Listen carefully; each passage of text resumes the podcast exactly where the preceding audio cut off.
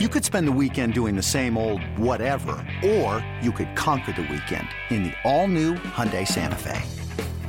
Visit Hyundai U S A dot com for more details. Hyundai, there's joy in every journey. This is A's Cast Live, your comprehensive look at the Oakland Athletics. And the pitch is swung on, hit the right field, hit deep. Whitefield going back at the track, over his head, and over the wall. Do you believe that? And twenty-nine other M L B clubs. Ramirez with a drive to deep right, away back, goal! Yohei hits a bomb out there by the Rocks. And boy, oh boy, this third inning is now showtime. It is a judging in blast. All rise. Here comes the judge. Join us as we take you inside the baseball universe. From humidors to spin rates to game-changing moments, we have you covered. Spend your afternoon with us next from the town, only on A's Cast Live. Here's Chris Townsend.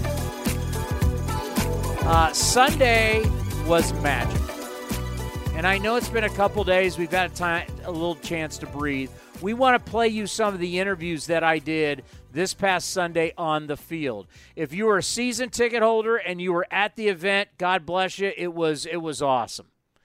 Where there were sixteen from Art Howe to the players, trainers, coaches. We had sixteen guys there for the Q and A with the two thousand two team. That was magical. And it really shows how much those players meant to our fan base. Not saying that the players from the seventies didn't, but a lot of the people who come to our games on a regular basis, you didn't watch those teams. You weren't born yet. Or if you're like me, I was born in seventy-two. I didn't watch those teams. I know about their greatness. I respect their greatness. But I didn't see it, so I don't I don't have that connection. Now, having this job, I've made connections with Vida Blue and Joe Rudy and these guys. And, of course, my great friend, my great friendship, and we'll always miss him and love him, Ray Fosse. And then if we really get into a time where we're going to start honoring, I don't know if that's going to happen, eighty-eight, eighty-nine, ninety teams, okay, now I'm in high school. Now I have way more of a connection because – like when I'm here at N B C and I host a show with Dave Stewart, it's like I'm still like a little kid, right? I'm still like in high school, and even though that, you know, I've been in this business for over thirty years, I'm still looking over going, that's Dave Stewart. He's Dave Stewart. He was a star. Dave Stewart was a star baseball player. When I was in high school, my my formative years where you love baseball and you love it more than anything else because it's what you strive to be. I'm in awe when I see Dennis Eckersley. He's one of the great pitchers of all time. You know, really, I, it was an honor for me when I got asked. It was like funny because they called me years ago when that documentary about Jose Canseco came out, and it was at the Concord movie theaters that they wanted me to host it with the documentary, the I was the director, the producer, da, da, da, and with Jose Canseco. And they're like, would you do it? Because they thought, you know, there's this taboo thing about Jose and steroids and baseball. I was like, you kidding me? I'm all in. I'll host that and sit next to Jose Canseco all day long. He was one of my favorite players, Jose Canseco. And then it was like, well, how much would you charge? And I would say, I'll do it for free. I'll show up. But, nah, of course, I wouldn't do that. I'm not stupid. But, yeah, I sat next to Jose Canseco and got to rap with Jose for like two hours. It means something. Well, now you start to understand my whole point is what oh two means to so many people just twenty years ago.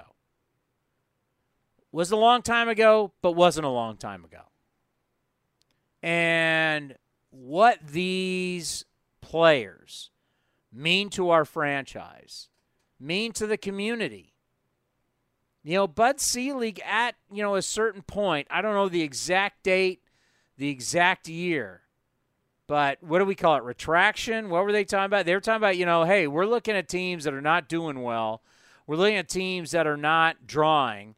And two of the teams that came up were, and can't get new ballparks, was Oakland and Minnesota. Tampa wasn't on that list because Tampa, what was Tampa's first year? Wasn't it ninety-nine? So let me double check. In early two thousands, they're not going to talk about getting rid of a team they've just created. But what was the year that Bud Selig was actually talking about, hey, maybe we need to go to twenty-eight teams? Uh, nineteen ninety-eight was the Rays when the Rays yeah, came so in. You're not going to talk about yeah. getting rid of the Rays in the early two thousands when you no, just created them. According to Wikipedia, uh, November sixth, two thousand, two thousand one, the owners of thirty M L B teams in Major League Baseball voted twenty-eight to two to eliminate two teams for the two thousand two season. So two thousand one. But it said it was going to be the Twins and the Expos. Events, but yeah, but it's back in the early two thousands. Yeah, I remember the they, they were talking about the A's. So really, these guys started winning. You know, led by Giambi and crew, got Oakland back on the map, and this oh two team took you through a wild ride. That I compare them to the We Believe team of the Golden State Warriors, which was oh six. Yeah, oh six, oh seven, I think is the, the year it was. That that We Believe team. Baron Davis, the whole thing, Don Nelson, what a ride that was. They made the trade with the, the Pacers. Uh, the rest is history. They knock off the Dallas Mavericks in the first round. Everybody loved the We Believe Warriors in that run. And then they'd lose to what, Utah? Yeah, Utah. So I remember doing Warriors pre and post on ninety-five point seven when we were honoring the uh, We Believe Warriors. And I, I threw out this topic, and I said, has there ever been a greater team in Bay Area history who didn't win a championship?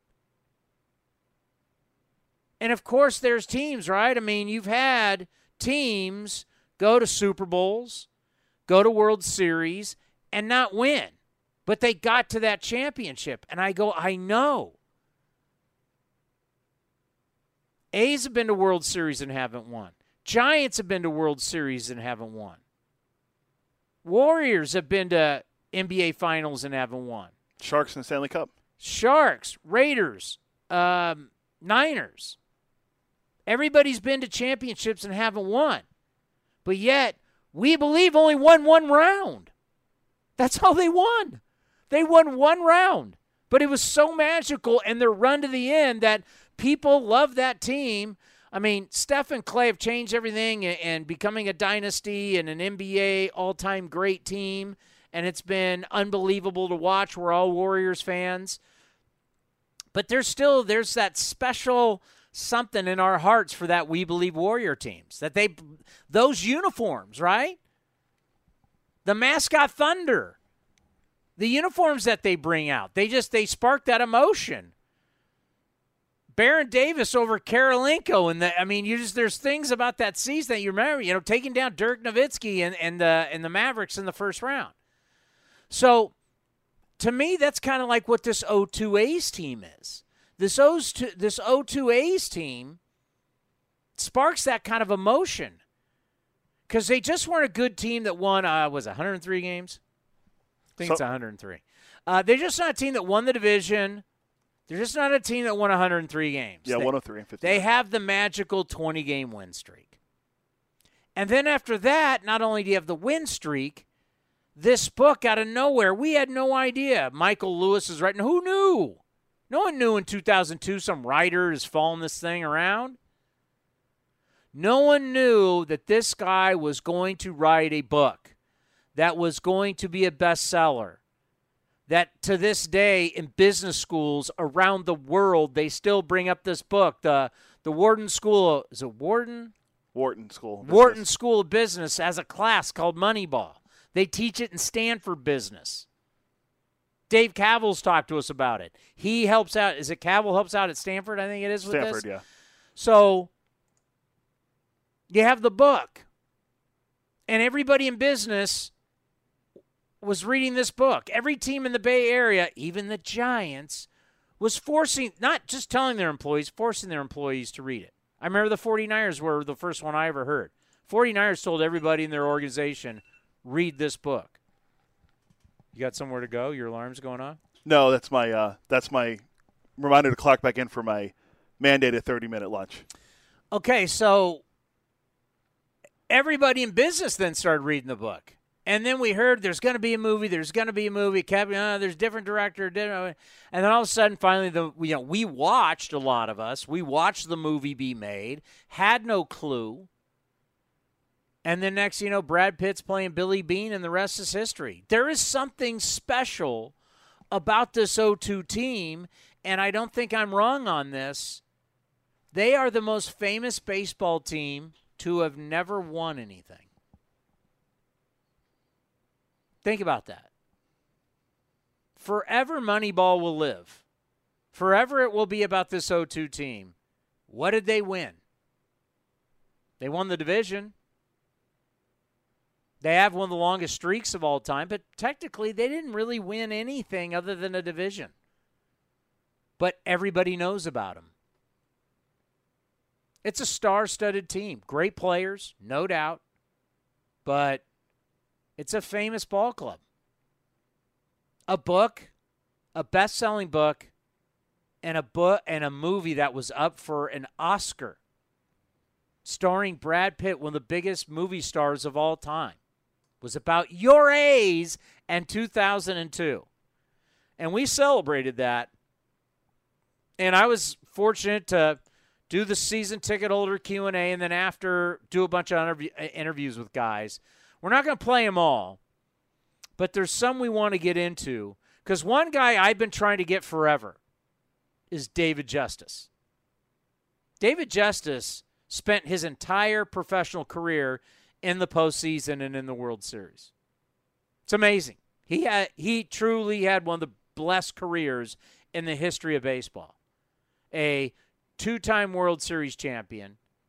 But whether he was a Brave, a Yankee, an Indian, an A, he was always in the postseason. It's unreal. And Justice came here and immediately became the leader. You know, what are the A's going to do? Jason Giambi's gone. Well, Miguel Tejada became the best player in the American League, and Dave Justice became your leader. Didn't miss a beat. Won one hundred three games.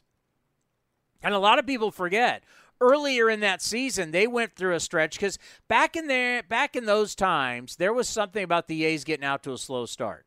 The A's in oh two got out to a decent start and then whoo, fell off the cliff, and they were terrible.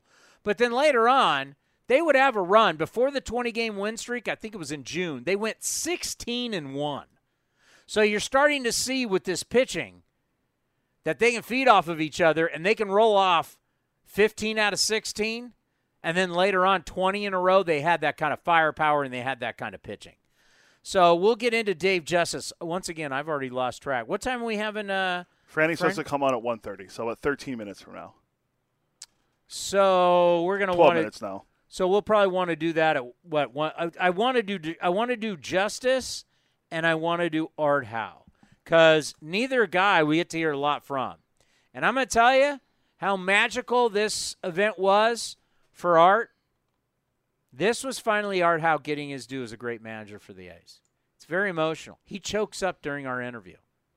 Art Howe and I are on the field, and I'm interviewing him. He chokes up. I, it was emotional for me.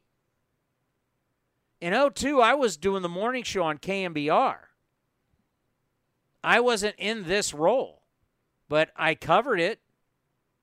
A lot of nights I had to go to bed early, obviously, when you're doing a morning show and you, and you come on that early. But I know what a special man Art Howe is. And Art Art, Art and I have, have done interviews, but it's always been over phone. So Art's, Art had no, he knew my name, but doesn't know who I, and then, you know, two and two, oh, yeah, you're the guy. And we're doing this interview, and he starts choking up, and I'm like, wow, I got emotional. So I got to play that for you and David Justice. But one thing that I do want to talk about today that is not A's related is what's going to happen next year. What happened last night kind of gives you an idea of why what's going to happen next year needs to happen. And I'll go over the whole draft thing about um, I got it in the notes today. If you don't know, last place in baseball, you don't get the first pick in the draft anymore. It's a draft lottery. So you, the Nats, the A's, and the Pirates will all have sixteen point five percent chance at the first pick. Uh, Tigers will be thirteen point two five.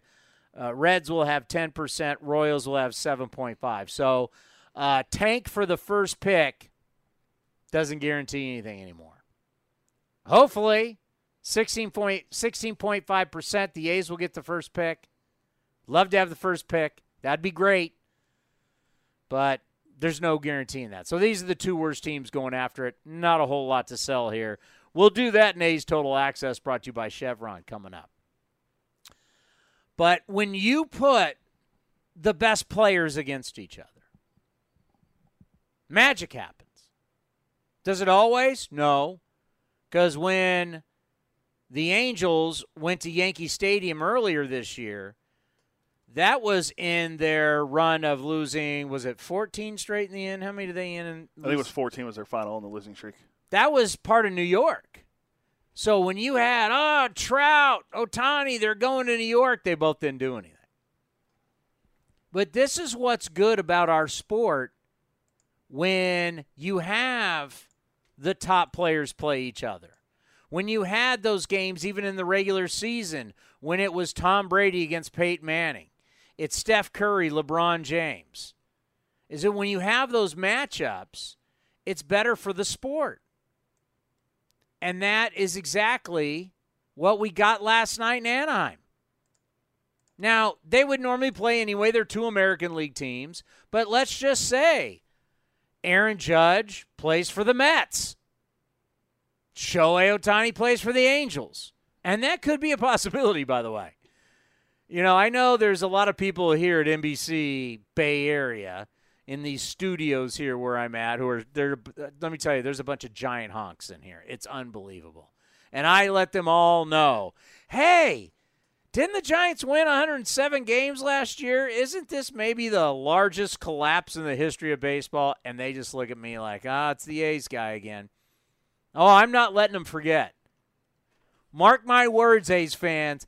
I am not letting them forget that they won one hundred seven games last year, and right now they're, what, sixty-one and sixty-four?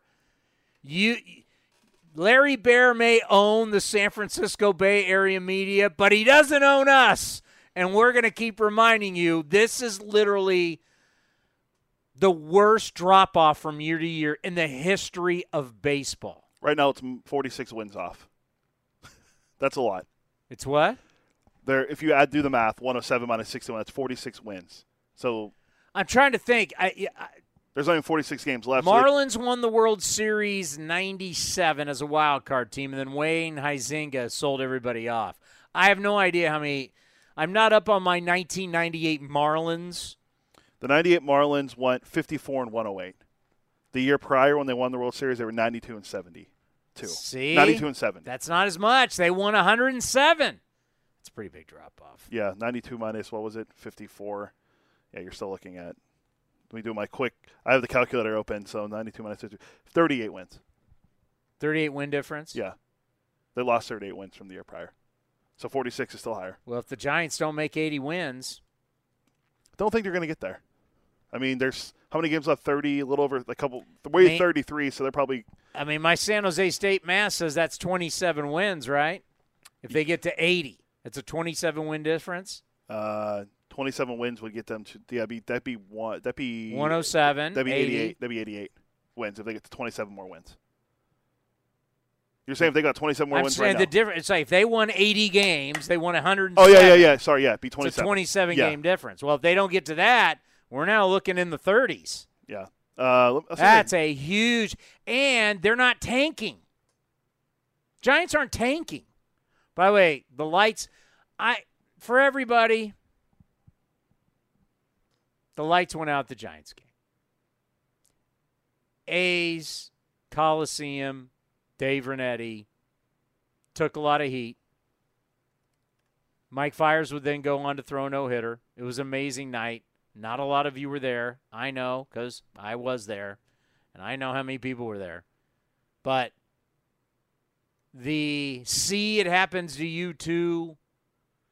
Uh, have your moment on Twitter. Go ahead, be a troll. I'm a troll all the time. Not on Twitter. I'm a troll on this show. But we have no leg to stand on. Light tower goes out on a beautiful stadium. The light tower will pop back on. It's still a beautiful stadium. Our light tower pops on. We still have a ballpark built in nineteen sixty-six. I hear you, though. You want to crush them? Go ahead. I'm not telling you not to. I just, it doesn't make us look any better. It doesn't, it doesn't, it doesn't, and no, they're not, they're not going to, they're not going to go, ah, see, it can happen in San Francisco. They're not. They're not. The San Francisco media is not going to crush the Giants. They're not going to crush Oracle Park. They're not going to do it. Don't expect them to do it. And, and kind of why I'm saying this is they'll find a way to still make us look bad. Oh, here they are popping off about the lights. Eh, they're still going to find a way to make us look bad. Just that's the way it is. But I can still highlight, and especially when I'm sitting in a studio that technically is owned by thirty-two percent of the Giants or whatever their percentage of owning N B C here in the Bay Area, I can still say, you hacks are having a horrible year. It's a historic bad year, and I can keep reminding you. But back to my point. Pretty cool to see Shohei Ohtani. Pretty cool to see Aaron Judge. It's great for the game. It's a Monday night in Anaheim. Who should really care? Nobody. Everything going on in life, nobody cares. But last night, there was juice. Sizzle on the steak. I mean, let's face it. Everybody in sports was talking about it. Every, I mean, they were jam-packed. They had forty-four plus thousand people there. The game was covered on – I was watching. It was a showcase game on M L B yeah, Network. Yeah, I was watching on M L B Network. Frankie Montas is a New York Yankee. I mean, that's not good.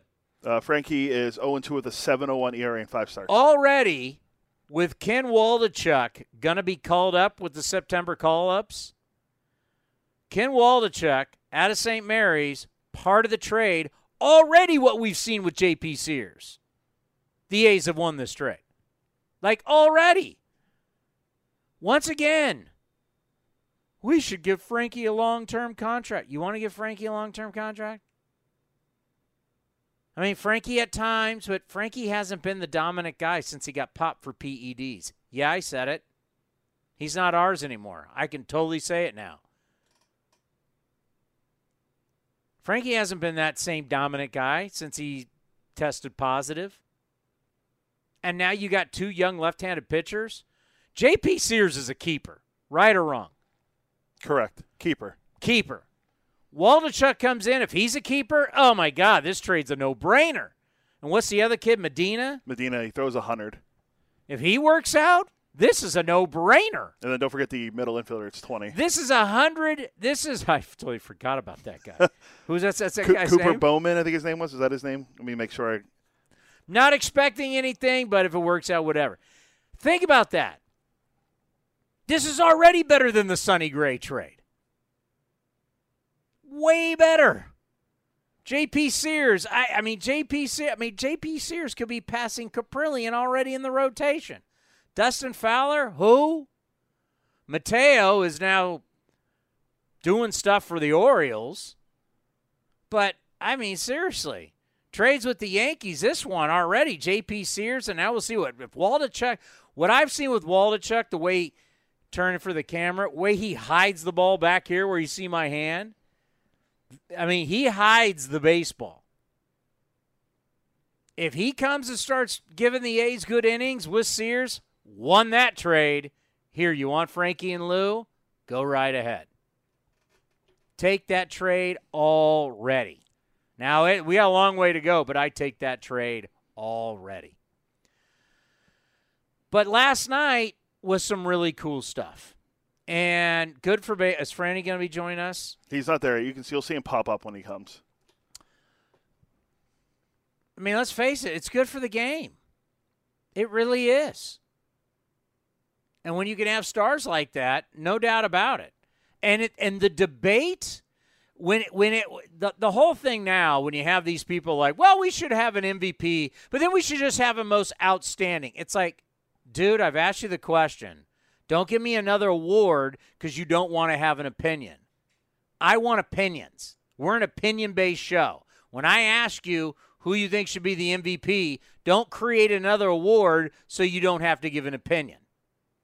And but the fact that they're playing against each other and it gets people talking about it, it's a win for baseball. However you feel on Ohtani or Judge, it puts baseball in the conversation right now where a lot of people just want to talk about training camp in the N F L.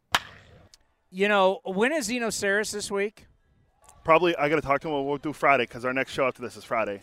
So, really want to get into something that I don't know how much it excites you. I do think it's kind of a, a learning process that we're going through, and we go through this all together. And Eno has done an article on this. I said this is the year, as if you've ever read the book, The Tipping Point. This, to me, was the year was going to be the tipping point of when – we're going to see historic lows in innings pitched now the past couple years and how that's going to affect the game overall. How is that going to affect teams? How much you go to the bullpen? As James Caprillion tonight for the Athletics is trying to avoid his thirty-third straight start of six innings or less. That's crazy. That's never happened before in A's history. Now, he's thrown the ball. I mean, other than his last start where he wasn't good, uh, his last nine starts, he was three and two with a two point five nine. That's really good. But he's not giving you those extra innings finishing. I mean, basically for this season, he has averaged five innings a start. So that's where I go into my, my routine of, it's going to be a law firm, a law firm game. It's going to be the law firm of Pruitt, Mole, Acevedo, Puck, whoever. And you're asking four, five, maybe six guys to finish the game. But then that only not only affects you for this game, but it affects you for the next couple games. Well, that's just one start. Well, what happens if now all of your guys go five innings? And now you're asking the bullpen to cover four, at least three, four, if not five innings every single game. How will this affect the team long term? Well, Eno has come out with an article, and I can't wait to talk to Mike Farron about this. One of the teams that has really struggled because their bullpen has not been the same as last year. They have not, even with the added, you know, added pitcher, you're allowed thirteen pitchers, you're allowed all these guys in the bullpen. When you haven't had the same success and you've had injuries and they're now tracking, okay, who are the teams that go back-to-back the most? Who are the teams that use guys back-to-back-to-back the most? Who's tied for number one in the back-to-back-to-back? That's the San Francisco Giants. By the way, the San Francisco Giants lost again to the Padres last night. They got the Padres again today, I think, at three forty-five is the start time. Uh, no, that's three forty-five. I think it's playing. They're playing right now. It's a day game. Oh, three forty-five Eastern, so twelve forty-five. So I, they're, I was listening to Sirius. It, it's hard. It's hard to look at our scoreboard and not see anything on it. I mean, we're not used to that. So the Giants right now, what, sixty-one and sixty-five? No, sixty-one and sixty-seven, if I'm not mistaken. Six under now. We have confirmed it. This is looking to be the biggest drop-off from one year to another in the history of baseball. No team has won that many games and then dropped that many games the very next season. Has never happened before.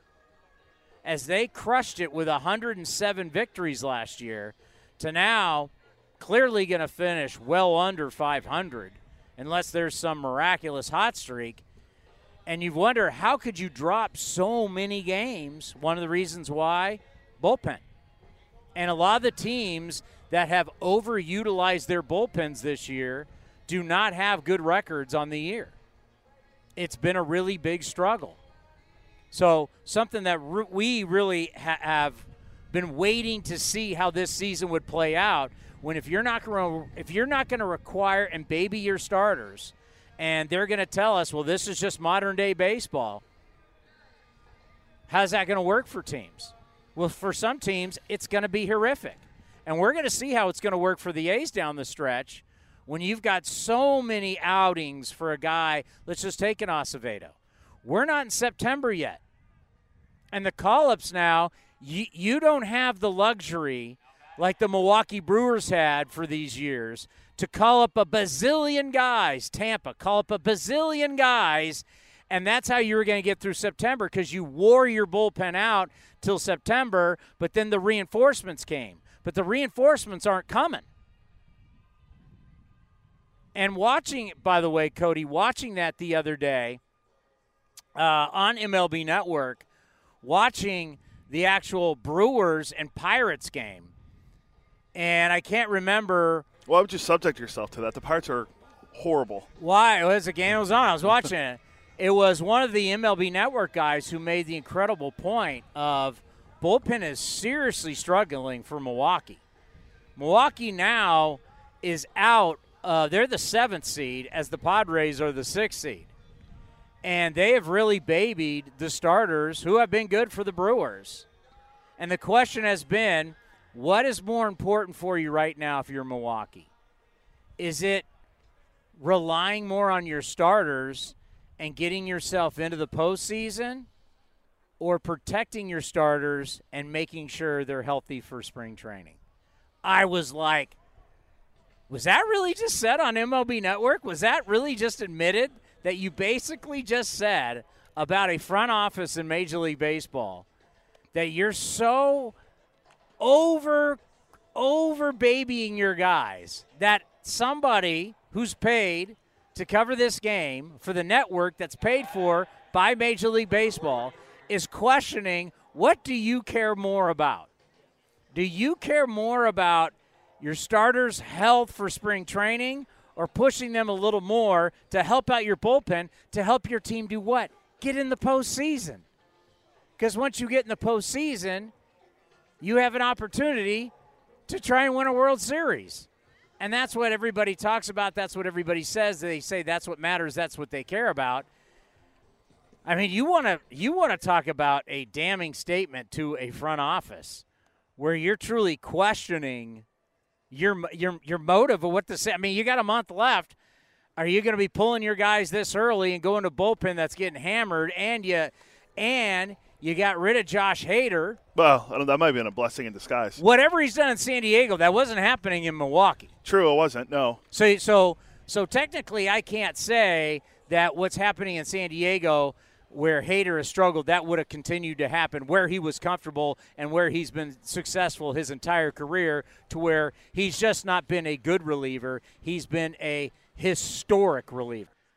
This episode is brought to you by Progressive Insurance. Whether you love true crime or comedy, celebrity interviews or news, you call the shots on what's in your podcast queue. And guess what? Now you can call them on your auto insurance too, with the Name Your Price tool from Progressive. It works just the way it sounds. You tell Progressive how much you want to pay for car insurance, and they'll show you coverage options that fit your budget. Get your quote today at Progressive dot com to join the over twenty-eight million drivers who trust Progressive. Progressive Casualty Insurance Company and Affiliates. Price and coverage match limited by state law. Waldichuk reminds me of Scott Carl. Do you remember Scott Carl? I remember, I know the name, but I don't remember seeing a pitch. Scott Carl had a decent career, pitched for the Milwaukee Brewers. He was a tall lefty, uh, hid the ball real well. I think he had a five hundred record. Look it up. I think he had a five hundred record. And the only reason why I bring up Scott Carl is not Carl with a K or C? K. Not because I'm a, a Brew Crew fan, even though I love me a lot of their broadcasters. fifty-four and fifty-six with a four point eight one E R A. Played against him in high school, and he was dominant. And no one knew who this guy was. He was from North County, San Diego. We were the dominant team, right? The high school team I was on, I was telling Alex Jensen the story today. We were supposed to, we were, we set the record, we set a bunch of offensive records in San Diego. And if you don't know, there's been a few good baseball teams and baseball players out of San Diego. We were the favorites. And this dude out of North, North, North County came out and just blew us away. Couldn't hit him. Couldn't see it. He hid the ball, and it was nasty. And, oh, yeah, by the way, what, what was his? Yeah, he pitched in Major League Baseball. Ended up having yeah. a decent little career. Yeah, fifty-four and fifty-six. How much money did he make? He made uh, a little dough. four point eight one career E R A. He made, let's see if it has it, it should. He made eight point five million dollars. Scott Carl. That's yeah. who he reminds me of. Now I think he's going to be better than Scott Carl, But that's he, just the way he pitches it reminds me of that. And I'm thinking to myself watching that yesterday, clearly the Nationals had a game plan to that, and it's so different now. Like I told you, I watch video on Ken Waldichuk. If I watch video of him, what do you think the Nationals had? They probably knew, and I'm not going to say probably, it was obvious. This kid's going to try and establish this four-seam fastball. He loves it. He throws it a lot. We're going to come out hacking. So what happened on the very first pitch of the game? See, these guys, I have to watch every game. I was watching it. Oh, actually, I missed the first, like, half Ex- inning. Exactly. See, or the second di- half of the first The inning. Difference between all the people I work with who they act like they're covering this team and the bozo like me has to cover every inning of every game. Hey, I made sure I put out his first strikeout on Twitter. Yeah, I don't think I did. I didn't come down Amelia Schimmel's road when she's tried to come after me about extra innings games. I'm like, hey, did you watch this? Oh well, uh, uh, uh, yeah, is that? Yeah, you all love extra innings when it fits your time, when it fits in your schedule. But some of us have to watch the entire four hours and two minutes. First pitch, guy swings at it. It's a double down the line. It, it went base hit, base hit, reverse K, base hit. Three out of the first four batters, Ken Waldichuk face got a base hit. They were hunting heater right out of the gate. They said, this kid's going to come at us, and don't wait till you see that secondary stuff. You get it. It's called grip it and rip it. And that's what they did. And I, I'm in panic mode. I have no idea how Scott Emerson is feeling. I should have texted Emo. Uh, I have no idea how Ken Waldichuk, Shea Langoliers is feeling, but how far is D C from San Jose, California? Mm, it's about, what, a five-hour flight, six-hour flight? Come on, mileage. Oh, it's six, six and a half, Let's no see. question. I'm panicking back in San Jose, California. I don't know how they're feeling. I'm panicking.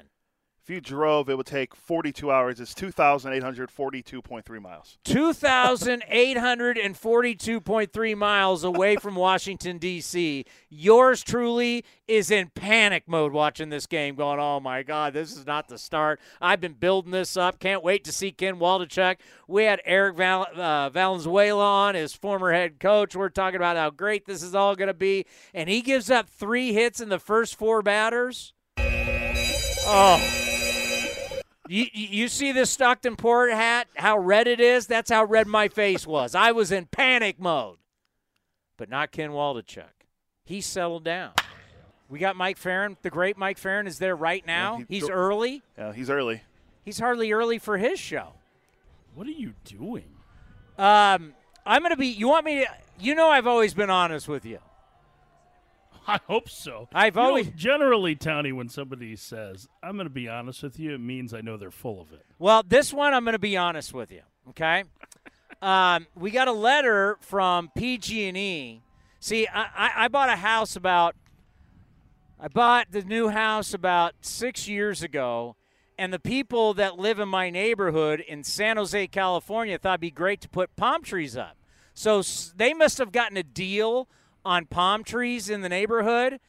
Uh, and, of course, palm trees do one thing. They grow. All over. Yeah, oh. Well, that's also the – so P G and E is here at my house where we would be doing the studio – we'll be in our studio for a road game, but I have no power at the house. So today, here you go, Mike Farron. If you were a season ticket holder for the A's, you'd be taking batting practice right now. Wow. Oh, that looks like a great event. Huh? That looks like it's a lot of fun. Now, will you be taking batting practice? Oh, well, we're going to tell you we didn't know this was going on. We just needed a place to do the show. We showed up and went, oh, it's batting practice. Look now, how this see, works out. This sounds like a fraud to me because my guess is that everybody, that, that you were secretly going to do this so that you could get in and show off that San Jose State uh, baseball background. So, I, I saw you had Franny on yesterday. You know, yeah. I think figured you had to get a real Spartan hitter in there. Yeah, I, I, I think at fifty I still could go deep.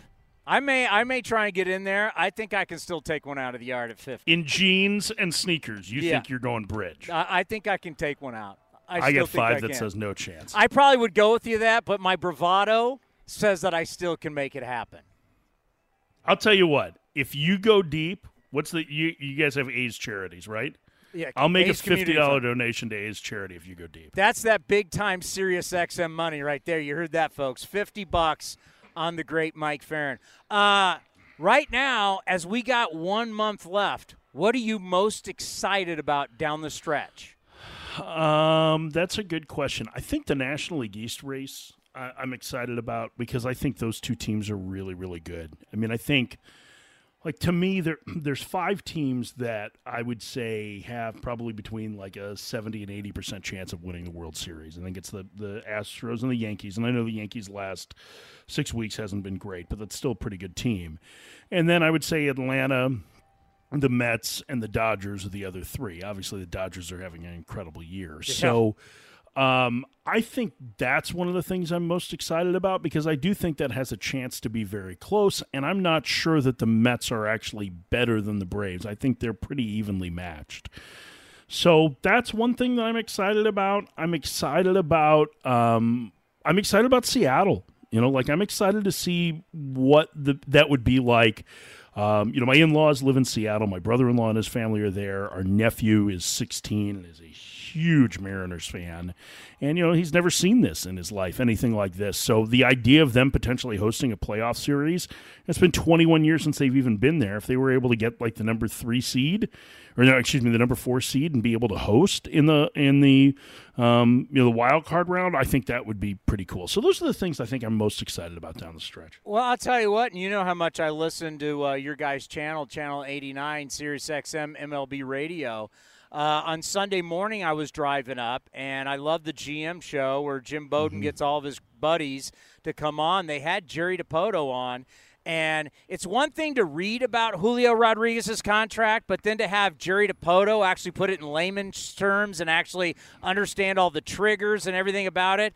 And listening to Jerry on your guys' air, I was like, I love this idea. I love this idea, the way it's structured for maybe a, a small market team like the A's. Like, okay, we'll guarantee you the one twenty up front, but then you have all these triggers. And if you meet everything, that means you're a superstar player and you're worth every dime. Then it's worth four seventy. When you heard how it, it, it broke down before we get back into the postseason and, and and looking this last month, just, you know, you got me thinking about Seattle. What did you think about the Julio Rodriguez contract and how it was structured? I mean, incredibly creative, and and I'm with you. I think it's, you know, less about the market size and more about that, you know, the deal is going to guarantee him two hundred ten million dollars. You know, he's going to he's gotten a five-year, ninety million dollars option on it if he were to pick up, if the Mariners don't take, pick up the more expensive option um, that buys out a number of his free agent years, he still would be looking at eighteen million dollars a year.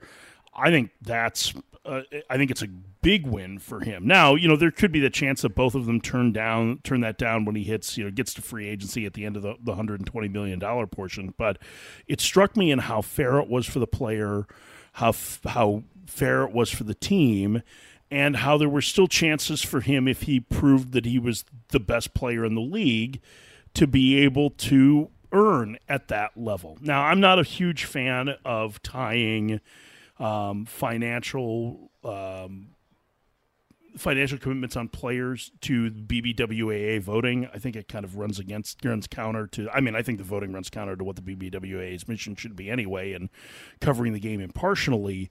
But I do think that, you know, trying to create a way that's the best that they can do in the system that we have right now, and cre- creating um, a way to allow that to happen was a smart move. And so I give, you know, Jerry DiPoto credit for it. And, he, you know, I think I listened to that interview, too, and him talking yeah. about, um, you know, the fact that he had done the first-generation deal for Mike Trout and how much that had helped him when he was the general manager of the Angels. Ulysses Cabrera, who's, who's Rodriguez's agent, deserves a ton of credit for being creative in this, too. I think it was a really good structure, and I think they lock up, you know, a guy who has a potential to be an absolute superstar player for, you know, the the the bulk of his career, if not his entire career. I mean, you know, compare it to the situation that the Mariners were in, you know, when they traded uh, Ken Griffey Junior to the the Reds. Like, you, you're not gonna have to worry about that, right? Like, if you're a Mariners fan, you can buy Julio Rodriguez gear and you've got it. And you know that he's going to be there probably for the next at least twelve years. Yeah, it's been one thing that uh, our fans hate. They always talk about it, like we can't yeah. buy a jersey. We don't know who's going to be here. And listening to that interview, and I'm glad you listened to it, because when Jerry DiPoto starts saying, you know, this is from multiple deals to take, okay, I'll take this from what we did with Trout, and I'll take this here, and kind of structure this and make it unique. Once you do this, now you're going to have other franchises. I think about what we tried to do with Matt Chapman. Could we have made that a deal more like that that made him and Scott Boras more interested in being Oakland for a longer period of time? Who knows? Yeah, I think it's possible. I mean, I think the other thing that allowed this to happen is how early they did it, right? I mean, he, you're talking about a player that doesn't even have one year of service time. And so it's kind of similar to the Wander Franco deal from last winter. I think it was another one that that, that DiPoto referenced there. So, um, you know, obviously things with Chapman would have been a little bit different because he was a little older when he got to the big leagues because he played at Fullerton. But I think you're right in the sense that this could potentially pave the, the groundwork for contracts like that. The the key to this one, though, that I think is different than a number of the other ones is that it allows the the player to gain, to earn close to what market value would be, at least as of today. ten years from now, if he's who we, th- we think he's going to be, there's a good chance that that deal looks like a massive steal because salaries, revenues, all of that will continue to go up, hopefully. And so if that happens, then it looks like a steal for the team. But in today's context, in twenty twenty-two dollars, he's going to be paid fairly for uh, what would be his arbitration and, and potential free agent years that he's given up. And that's that's a big difference, I think, from a number of, especially the the early, um, you know, uh, early team control contracts that we saw, maybe going back to the Cleveland days in the nineties, that were swung very heavily towards the team. Yeah, and, you know, generational wealth. But we always look at it glass half full, right? Well, if we look at it in, in a way, if something goes bad, the deal's not too restrictive. You can kind of handle that kind of money if it turns out to be a contract that, you know, knock on wood, I don't want to see him get hurt, obviously. Right. I mean, if something goes bad, kind of a la we're kind of seeing with Tatis in San Diego right now, it's not the guaranteed money is not something you can't swallow. Yeah, it, it works out to be, you know, around, what, eighteen million dollars yeah. a year if he picks up that option. So, um, and in fact, the option years are at eighteen million dollars per. So, yeah, I mean, I think you're right. And and especially as revenues and payrolls continue to go up, it's going to take out a smaller and smaller portion of that. Uh, looking at just uh, get back to the playoffs, as you mentioned, the Mariners right now, the number five seed. I've got the playoff picture in front of me right here. And just looking at the seeding, and we talk about it for a first time with a bye. And what do you think as we go down the stretch looking at this as people are jockeying for position and how you how the seeding works in the postseason and how these wild card series, then you meet the one and two seed. It brings a whole new dynamic. Yeah, it does. I mean, I think the, the thing is that the top two seeds in each league are pretty well determined, right? So, like, we know that it's going to be whoever wins the East, and it's going to be the Dodgers in the National League, and we know it's going to be the Astros and the Yankees in the American League. So then it, it's a matter of, you know, who gets a chance to play the divisional winner, who's going to be, you know, have a, a lesser record. And I think that that might be more important in the American League, and I'll circle back to that in a second. And then it's just a matter of, you know, making sure that you get in. You know, if you are the three or the four seed, you're going to host a three-game series. Um, there's no travel in that round, so there should be a little bit more of an advantage there, even though home field advantage doesn't matter nearly as much in baseball as it does in the other sports. But I do think that's important. The one thing I would say is in the the American League picture, because I think the teams that are in there right now in both leagues are the ones that are probable to finish there. Um, and and that comes from somebody who really likes that Milwaukee team and loved them coming into the year, but they just have not been able to get on track. So um, I think the biggest disadvantage would be like if Toronto finishes at the sixth seed, having to face the right-handed pitching of the uh, the Guardians, I think would be a pretty significant issue for them, um, because I really think that that Guardians staff is very good, and their their best pitchers are from the right side in both the, the bullpen uh, and in the rotation. While Toronto's fine against right-handed pitching over the course of the year, like you're talking about elite-level stuff, and they can run Bieber and, and McKenzie at you, and I think that's a really dangerous tandem. But, um, you know, I think it's mostly just trying to – I think for the most part it's just trying to get in, and, um, you know, the back of the National League race becomes a little bit more exciting with that because it's been so long since the Phillies have been to the playoffs, and they're only a game and a half ahead of the Padres, who have, you know, a terrific rotation and uh, can match you up with really quality righties or lefties. And um, you know, if Milwaukee were to get in, they, you know, the idea of having to face Corbin Burnes and and Brandon Woodruff and Freddie Peralta in the series does not sound like a whole lot of fun. So um, I think it's, you know, for the most part, it's jockeying for position with maybe, you know, one of those teams that could sneak from the outside. I don't think Baltimore is going to get in, but um, those other teams, you know, th- at least Milwaukee has a fighting chance. You know, one of the things about baseball at this time of the year, storylines are key. And the Yankees were just here for four games as they split. Now they go down to Anaheim. Now it's Judge and Ohtani, and what's so good about this, and I've been trying to talk to our our uh, our great listeners, whether it's this show or the post-game show, saying, listen, so much of the sport has now moved into training camps, and we're in preseason football games, and college football is starting, and now football starts to take over. That's something that, even though whether the head-to-head matchup should or shouldn't matter for the M V P, giving us something in baseball that's news, that they're talking about around the country, whether it's a Sports Center or other networks, where on a Monday night and a Tuesday night we're talking about Yankees and we're talking about Angels down at the Big A. How good has that been for our sport? Well, I think it's great, and I think it, it's, you know, like there's the added, and I know this doesn't necessarily, you know, it may cause A's fans to, to roll their eyes a little bit, but, you know, when you have bigger market teams that get together like this, it tends to give you a little bit more attention, right? And so yeah. to have the two best players in the league be in New York and, and in the Los Angeles market, I think is important. And I think it, it does, listen, it's going to lead to a lot of debates, right, over, you know, Ohtani does what, he does the job of a top flight starting pitcher and a middle of the lineup hitter. Like, he's really important in that regard. Whereas Judge is just having an incredible year. Hi, how are you? It's good to see you. Yeah, it's our season ticket holders. These are our friends, family. You're so popular, man. Like, I didn't realize that. I didn't think anybody ever came to give you a hug. I it, yeah, like you you ignore Cody me. Never hugs you. You ignore me at spring training. You and the Duke, yeah. We got to force you to come on the show. Here, people love me. See, that's your amongst your people. But I think I, I got to buy you drinks um, in San Diego just to hang know, out with you. I know. Well, it's looks like I'm going to be doing that again this doing winter, that again this way. year, right? Yeah. So at least, hey, at least we'll be able to get together in San Diego this year. That, so I, I, I do think that it, it's a big positive, and I think that that the discussion on Ohtani versus Judge is a positive for the sport too, yeah. because both teams are are or both players are really important players. I mean, Judge, you know. It's not insignificant to see Judge get the American League record in home runs. I mean, especially that's a, a number that still has significance, I think, in sixty-one. Um, you know, he's ten shy of tying Maris, which would be both the franchise and the American League record.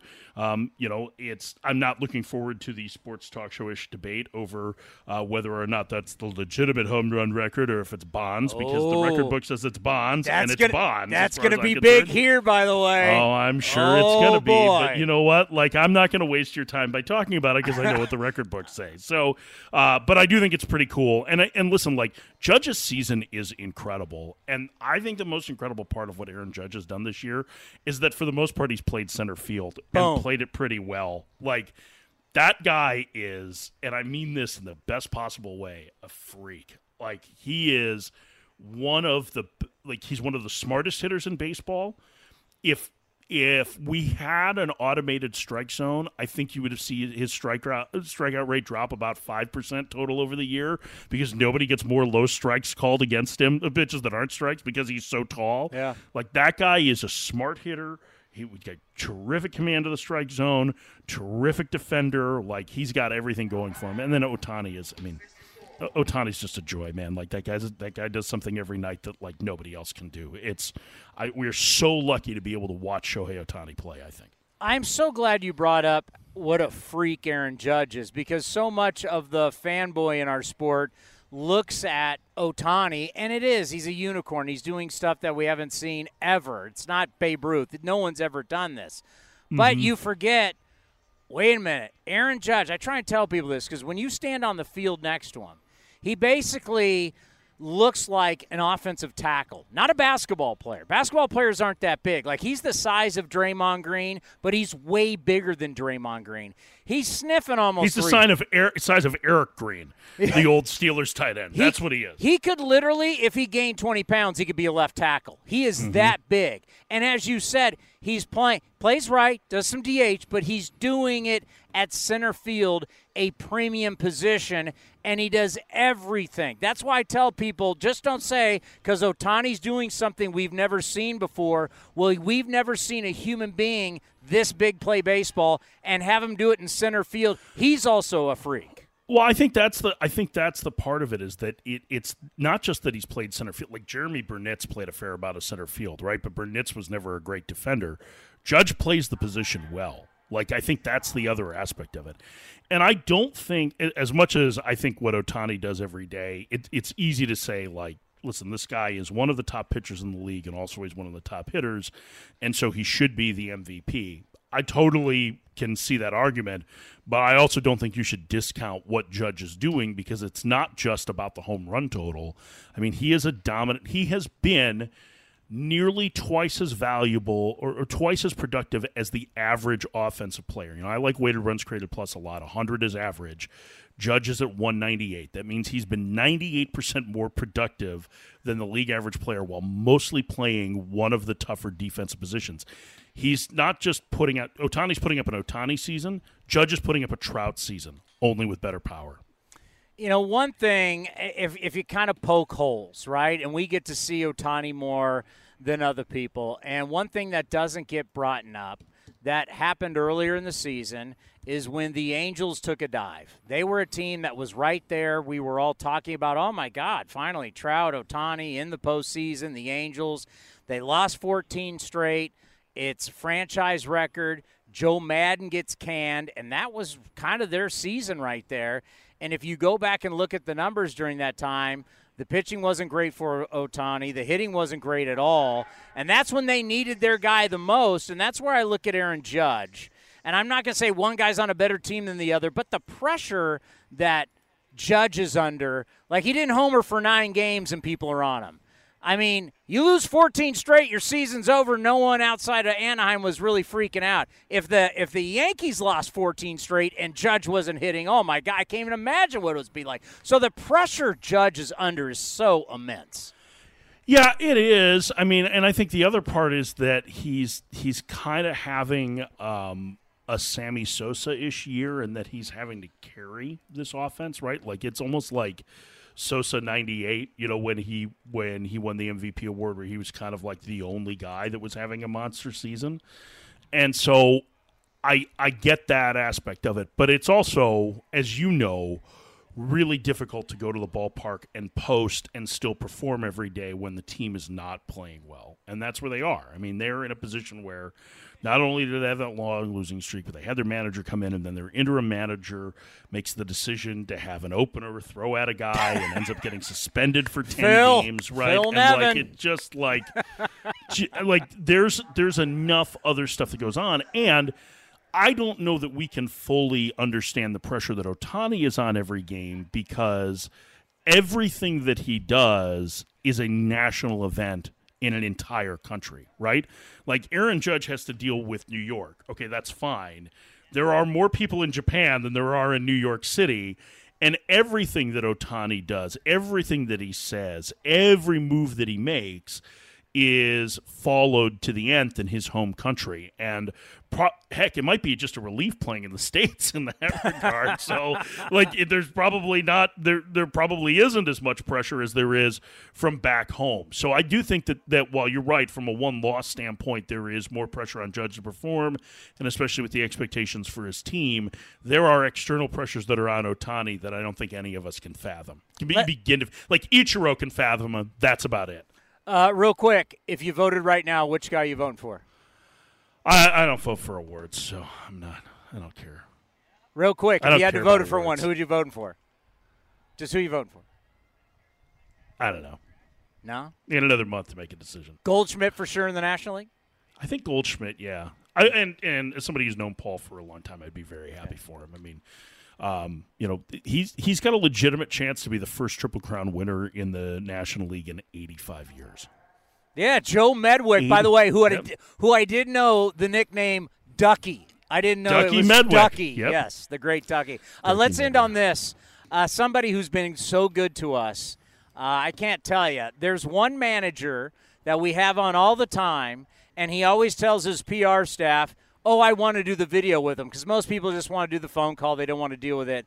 And uh, ever since we got to meet him in San Diego at the winter meetings in two thousand nineteen, Uh, he's been so good to us. And Torey Lavello getting his contract picked up for another year. Yeah. You know him so well. He's a former A. And like I said, what he's done for us here on A's Cast as a as a manager, a former athletic, uh, just happy. How happy are you for him that he's in the situation he's in? He loves to be there. He continues to want and build there, and he's going to get that opportunity.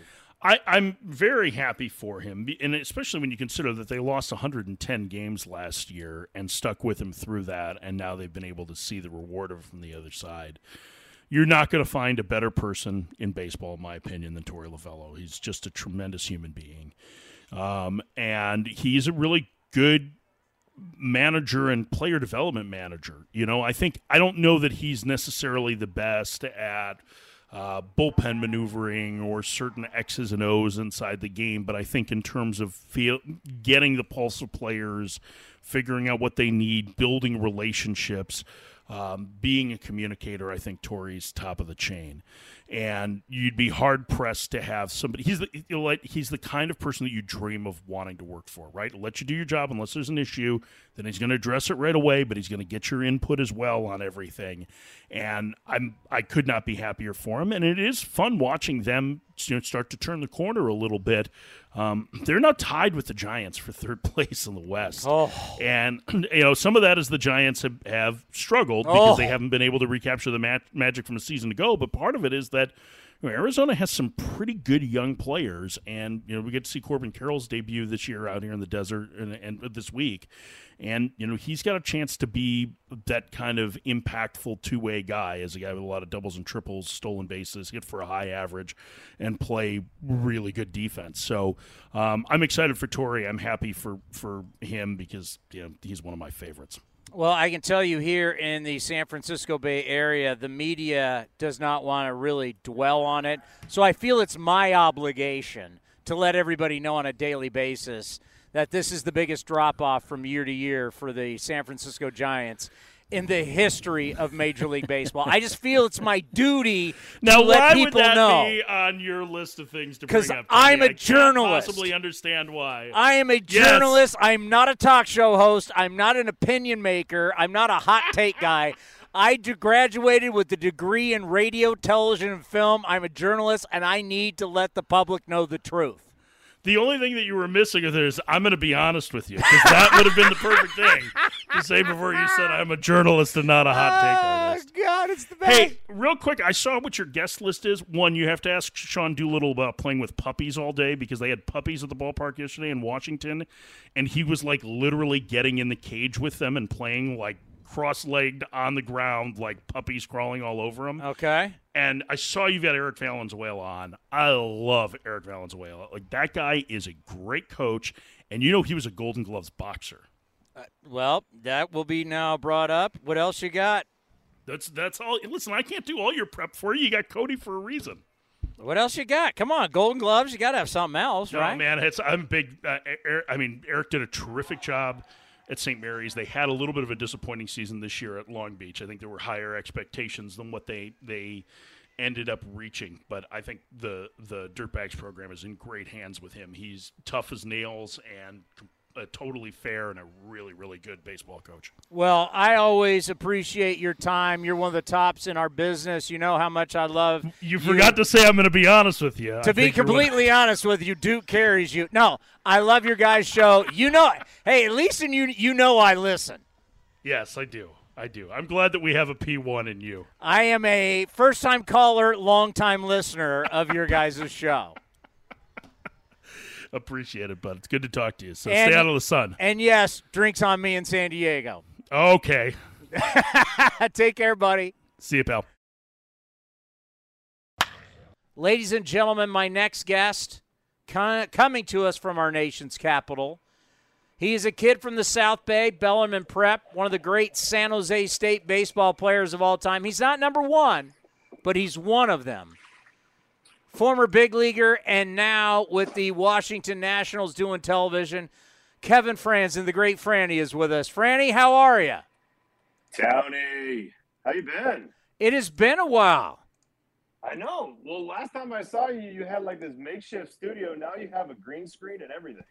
Yeah, we're uh, we're we're now at we're at N B C. I'm doing the T V today and the radio. I'm double I'm double dipping, double paychecks today. So they they set us up. About. They set us in this room that uh, here up here in San Francisco. It is fantastic. How is the first year back with the Nats? Of course, you played there, but how's the first year doing T V? Ah, uh, well, it's been fun, I guess.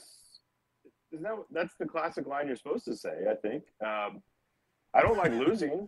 I don't. I, I'm very much on board with the uh, the fact that you know we haven't played well on the field.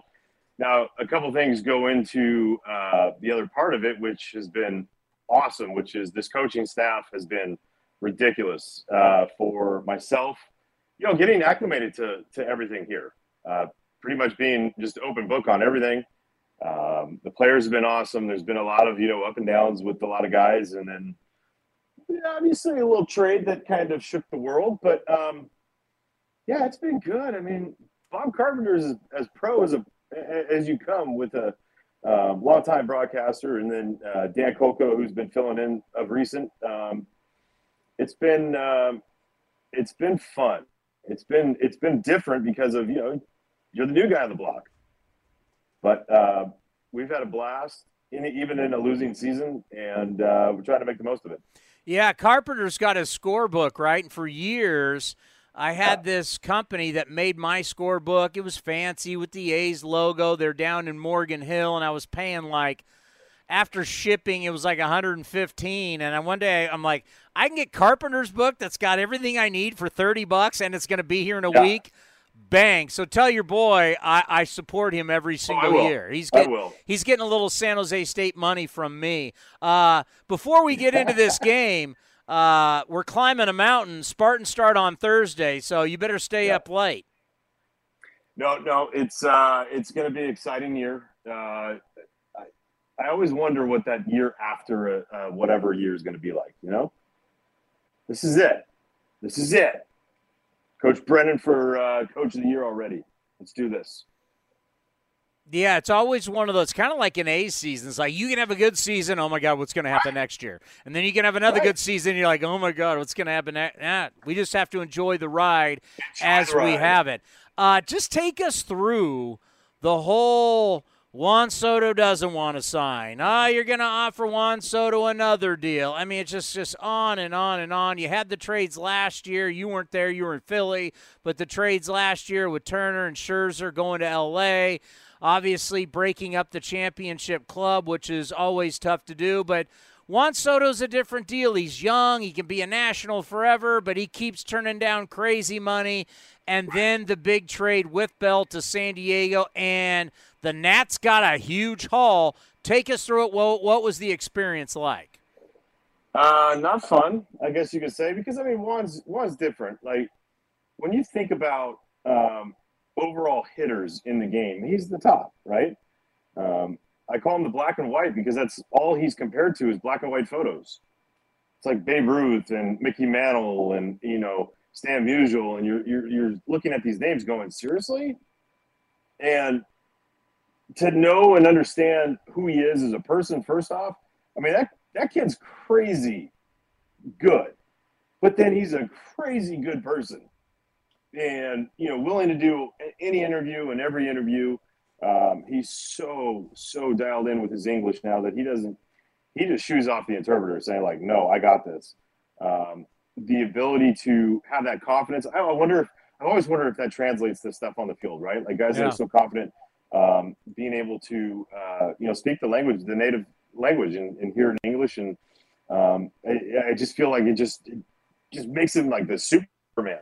Um, I can understand both sides. Number one, the Nationals, I don't care what anyone says about A A Vs or not. They offered him one hell of a contract, right? So I don't, I, I don't want to hear people going like, A A V, you can't do this.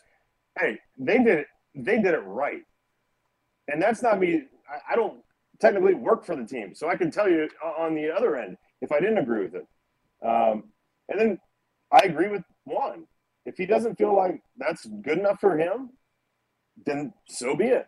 I mean, it is a giant gamble, you know, and, and so for the uh, Boris Court and uh, what they've decided with him is that they're going to continue to go forward and, and see how it goes. Look, the whole process sucked because the fact of the matter is um, you're losing a generational player. But the questions you always have to ask are, were you going to win with him? And that age-old question of, like, the star or the team, and it's not like the star is a bad dude, right? Like you're you're trading it. I gotta get rid of this guy. Um, what they got in return, we're we're still going to find out, right? In like what three four years, you'll find out completely what you got out of that trade. You're never going to have the um, in the moment. Everyone's going to say like, "What a haul!" And you don't know. Not until those other guys start coming up, but the the Hassels and the Wood and. Uh, Uh, the Susanna kid, who is unbelievable. We got Mackenzie Gore um, and C J Abrams and Luke Voigt. I mean, that's a big haul. But you're losing – you're in, in the grand scheme of things that if I talk about Juan, I, I miss out on talking about Josh and how, like, he's been – I know he hasn't played well at all with San Diego. He was our team M V P here. And, again, you lost another unbelievable human. And that's a hard one to uh, to trade off, right? You you don't want to trade off clubhouse guys. Guys that are willing to take other people under their wings and, and lead and, and right the ship. So, um, look, if anyone at, at any point wants to question, you know, or not question, I wouldn't say, wants to play um, uh, Mike Rizzo in any poker, good luck. Have fun. Because you're going to call his bluff. And I, I, I'm sorry. I think he called everyone else's when he did it. You know, it's just what do you do as an organization when you say here's four hundred something million and now here's four. I mean, you're you're getting to the half a bill mark, and somebody's it's still half it's, a bill. It's still not enough, and it's like, man, you're one guy. Yeah, I, I know you got some pop. You're an okay outfielder. I mean, he's not the greatest it, outfielder in I, the world. I, I, I'm going to say it. I, I will say it. it. You're you're getting the hitter. I'm getting a guy that when you say he's a black and white guy, he walks a lot.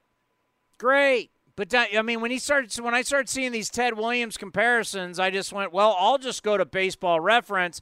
And Ted Williams at twenty-three years old is hitting three seventy. He's right. Hitting two seventy. So basically what you're telling me is he walks a lot and he's got some pop. So I can see O P S and stuff like this, but – in the end, I mean, I'm.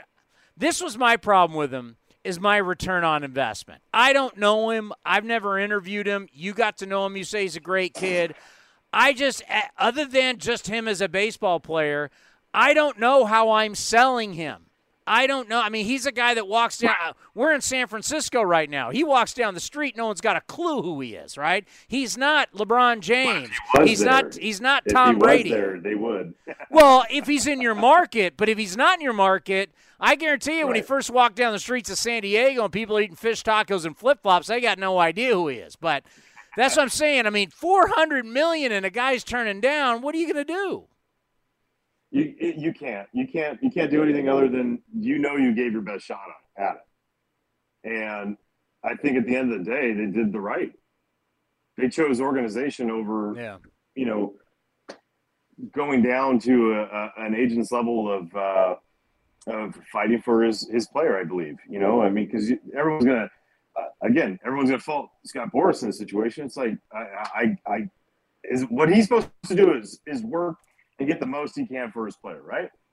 And and lead him to success too. So uh, I I thought overall it, it just sucks that it, it actually had to happen, but everyone did it right when it comes down to it at the end. If, if Juan had that opinion that he wants to do, say, you know, stay out there and and and look for more, that's his, that's his opinion. But the the Nats in general, they gave uh, just an insane offer that he didn't take. Now that you've been in the broadcasting business for a while and gotten away from time being a player, because obviously when you're a player, you have the views that you have as a guy in uniform. Once you start working for teams, being around teams, you may change, you may not. Where are you now when looking at the game of baseball? It can be finances, how teams are run, how it's changed from Franny the player to Franny now the broadcaster. Uh, I'd say it's virtually the same. I mean, I, I, I still gravitate towards those that work their butts off. You know what I mean? Like, in, in general, when you're talking to guys, it, it, it tends to be more towards the guys that you, you see respecting what they have. Um, so that that's there. Uh, the analytic world, I get it. I understand it. Um, doesn't mean I believe everything that it is. Guess what? All it is is info. That's all it is. It's just what you want to take and what you don't. That's it. That's it. So I, I think I've, I've changed on that that end. I'm like, I'm not going to sit here and, and blast uh, people that are given these jobs that are, are trying to, you know, better the team, better the franchise.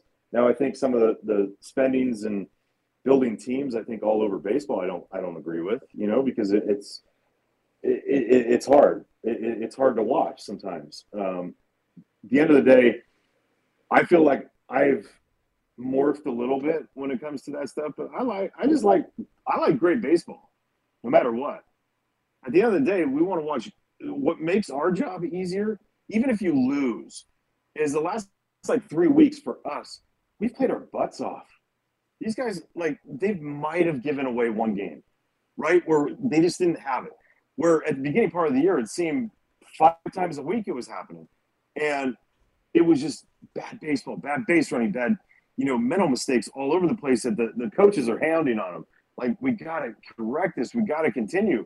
And now you're starting to see when things start to click, whether it's a win or loss, the crispness of the game matters, right? Like, to us. And that's, I feel like, where everything I, I rested on a, a win and loss as a player, obviously.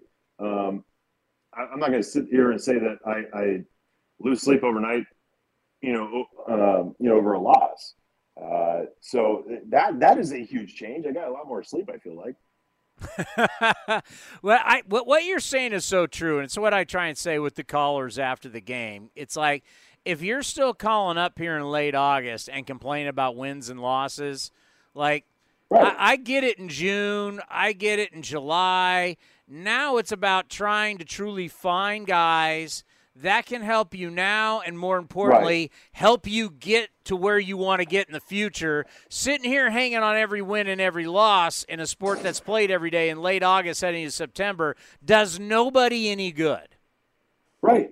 And, I mean, I could, I could bump it off you on this one. Is, like, the fact of the matter is, like, aren't we, we're here about the stories. You want to talk about guys that have gotten better. You don't want to talk about the guys that have regressed. You know, like, at the end of the day, we don't want to talk. We don't want to bash anybody. But if it's there, it's there. I get it. It's on. It's it's right there. It's low hanging fruit. But I don't know. Just watching the development, like Keibert Ruiz, right, our catcher, doesn't have a cannon. He reminds me so much of Benji behind the plate. Works his butt off. Smart, understanding of of the situations. Um, really, really taking ownage with that with that staff, and watching his growth from the beginning part of the year to the end, that has been awesome. And I tell that to him all the time because he's so willing and able to do so many things. Henry Blanco and him have, have uh, spent so much time together. Um, but that's the fun stuff to talk about, right? And it's not going out of the – I feel like there's so many people that homer this game that you can't talk about the bad. Like, and I think it's B S. Like, you got to talk about the bad. Yeah. They, we're so desensitized here. It's like, oh, you you were talking bad about it. I was like, no, I wasn't talking about it. I'm, I'm like, this is mental mistakes. You can't have this. And uh, with Keibert, with guys like that, with guys like uh, Luis Garcia, who's had some severe growing pains when he was playing shortstop, um, you know, there's there's a lot a lot to be asked there.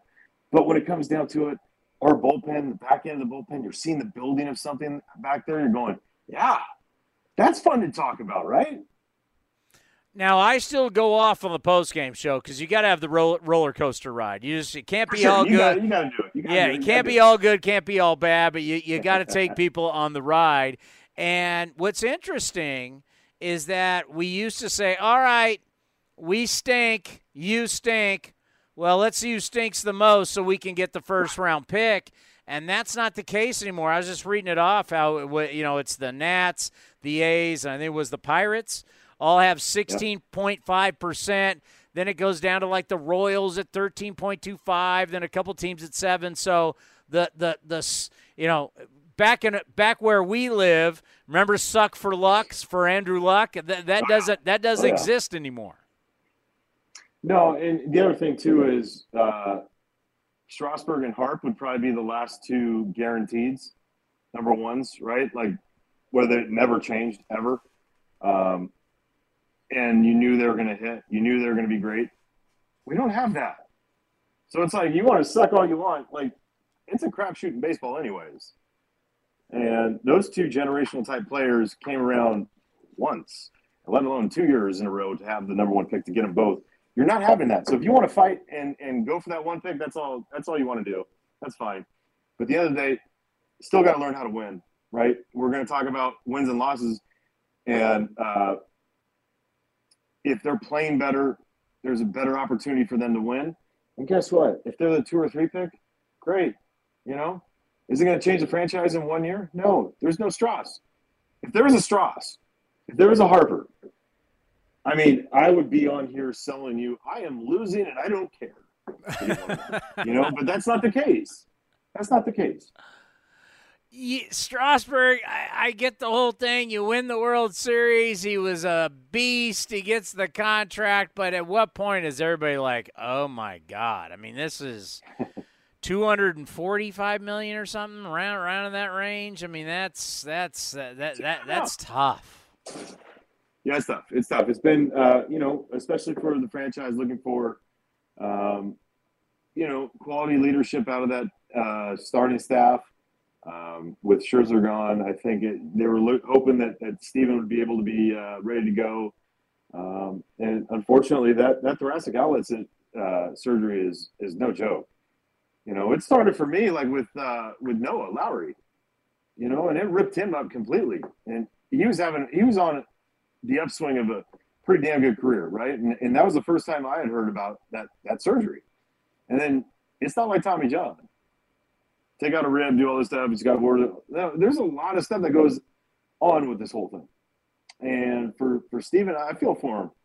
I mean, at the end of the day, you you earned that money, right? You earned that right to sign that contract. And you're a competitor. You want to pitch. And I, I, that's where I feel for him because he wants to pitch. Yeah, it gets scary, you know, when you can't feel your fingertips. And as you mentioned, you can, you can go get a lim- ligament and do the Tommy John. You can do it multiple times. But now you start talking about losing feeling and stuff like that. It is uh, really scary. Ex- explain to our audience, you know, if, if if you weren't a kid and you weren't able to do the, the D C trip, and you've never been to Washington, D C, it's such an international city because people are coming from all over the world. It, it, it's about government.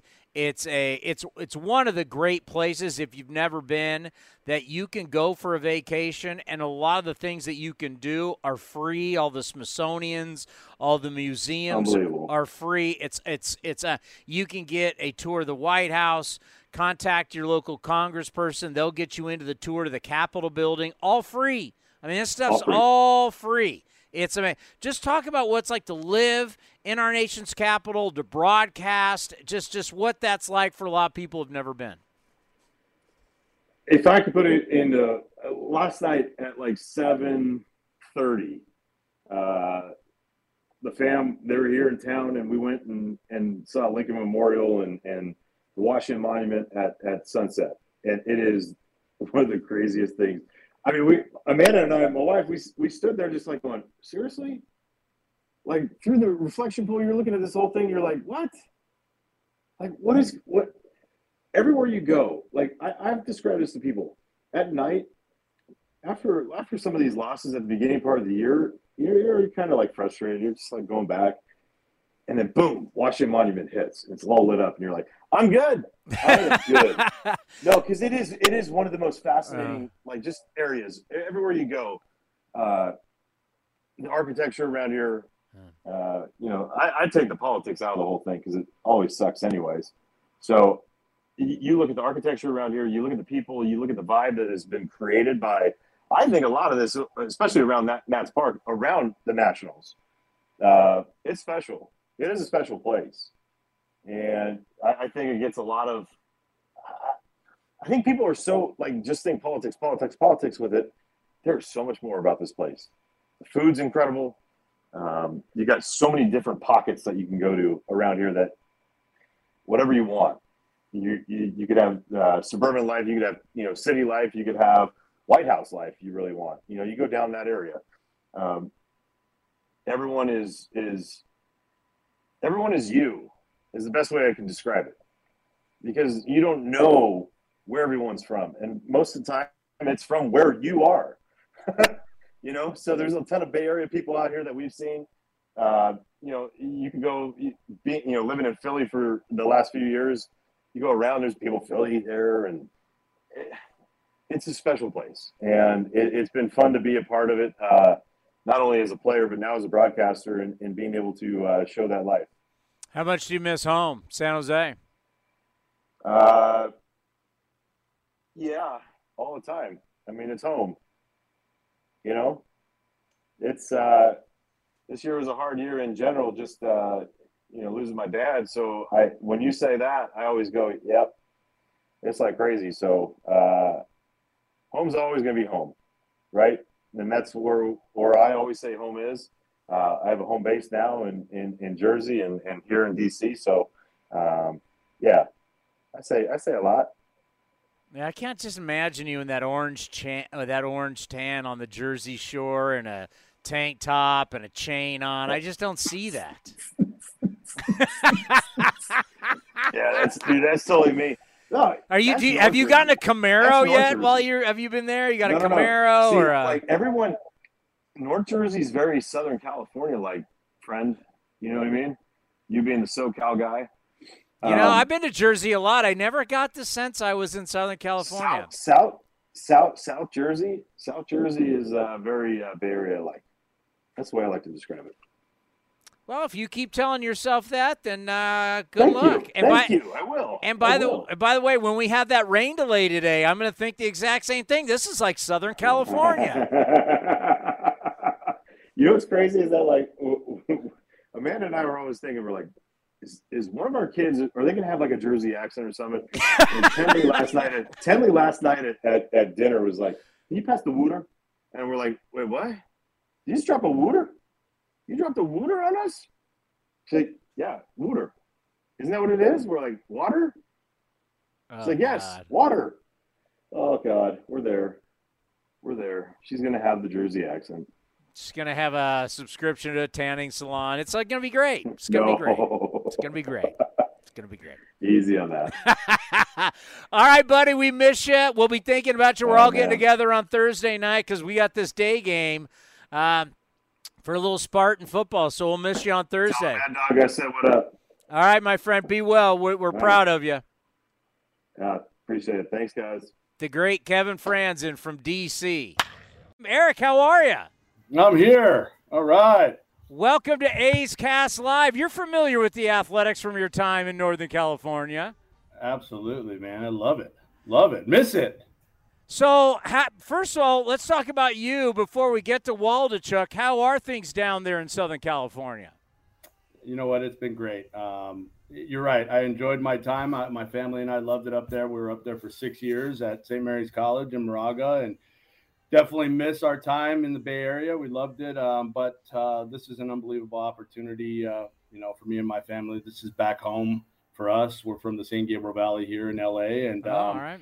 You know, the tradition of, uh, you know, great players and coaches and teams that have uh, been part of Long Beach State is is uh, first class, and we love being here. So, yeah, thank you. It's been it's been great. I mean, obviously, the challenges of COVID and my first year here when I left uh, Moraga in twenty was COVID year. So, oh. you know, it hit us. I've been here for three full seasons, and it's been two, the, the first year of COVID, second year as well. We got affected by COVID by not having a non-conference season uh, and only a conference season. And then, so last year was like almost like our first uh, real full year. And so, yeah, it's been, but it's been going great. Yeah, I'm a dinosaur. I played uh, in the Big West for San Jose State when we were all in the same conference, Long Beach State, Fullerton, Fresno State. And uh, many a times did battles with Long Beach, and so much respect. Coach Snow was there at the time yep. years ago. And, you know, when I think yep. about Southern California baseball, you know, everybody always thinks U S C and U C L A because of football and, of course, U C L A with basketball. But when you think of all the great players, I mean, we just had Steven Rodriguez, who was at Pepperdine uh, as a head coach, then at Baylor, now at Texas, but one of the great players. The amount of talent that's gone through Southern California, you can go, you can go south. I actually grew up in San Diego, next to San Diego State. From a college mm-hmm. standpoint, people just don't understand the amount of talent's insane down there that runs through these great programs. Absolutely, and it's um, – I wouldn't say it's very difficult to recruit. I mean, there's so many good players everywhere, but yeah. especially here um, in Southern California, I think the challenge for us is finding the right fit, right? The guys that are right for this uh, for this place and want to want to be developed by this coaching staff and want to be part of this wonderful tradition. And and there's so much more to it, you know, when it comes to location and the school and the development and the coaches and all of that. But you're right. I mean, we don't have to go very far to find really good players and good talent. Um, but that's also the challenge, right? Because there's there's more to it than, t- than than the talent and the ability. We have to kind of dive into everything, and so we're blessed to be in uh, what I call the the you know the hotbed of, of baseball. That's for sure. How has that COVID year, where high schools were shut down, so much was shut down, uh, it had to change recruiting. It had to just change the kids overall. I have I have teenagers in high school right now. Their lives were so dramatically changed, just not from their activities, but just their maturity and who they are as trying to become young adults. Just from a standpoint of baseball, and as I said, just not baseball, these kids just in general, how much did this ch- time change them, and what have you seen? Yeah, for sure. I mean, it did, it did a uh... – It did a lot, you know, I, I would say good and bad. I mean, I think number one, to have to go through um, what, you know, us coaches and players and parents, right, all had to go through for these last few years, you know, I think it's really going to teach our boys and our, you know, our kids in general, just, you know, that life's not easy, you know, and that you have to make adjustments and you got to make some turns, and that's okay. I think that's a big part of this thing. Um, but on the other side of things, I think it took away from some development time, you know, when you're talking specifically with baseball. You know, when you're not, you know, you don't have the ability to get in cages or to get on baseball fields and work out as a young kid when, you know, those years are crucial, you know, with some of these guys that are in high school, you know, I mean, um, I think that that could take a toll, and we're seeing a little bit of that. But, you know, then there were also those that found a way, right, that worked and, and had to, you know, do it in their garage or their backyard or whatever. I think from a college baseball side of things, I think it stung the recruiting a little bit, and, and it it made us have to Um, get outside of our comfort zone as well, because there's we couldn't get on the road, right? The N C double A shut us down where we couldn't go watch games. Nobody was playing. So a lot of it was video, and a lot of it was trusting, you know, obviously friends in the business that were either high school coaches, travel coaches, scouts, whatever. And so, you know, when you're making, uh, you know, big decisions on kids and you really, you know, haven't seen a ton of them or maybe even in person at all, you know, that's, that's, uh, it's very, it's very tense, and, and you get nervous, you know, for sure.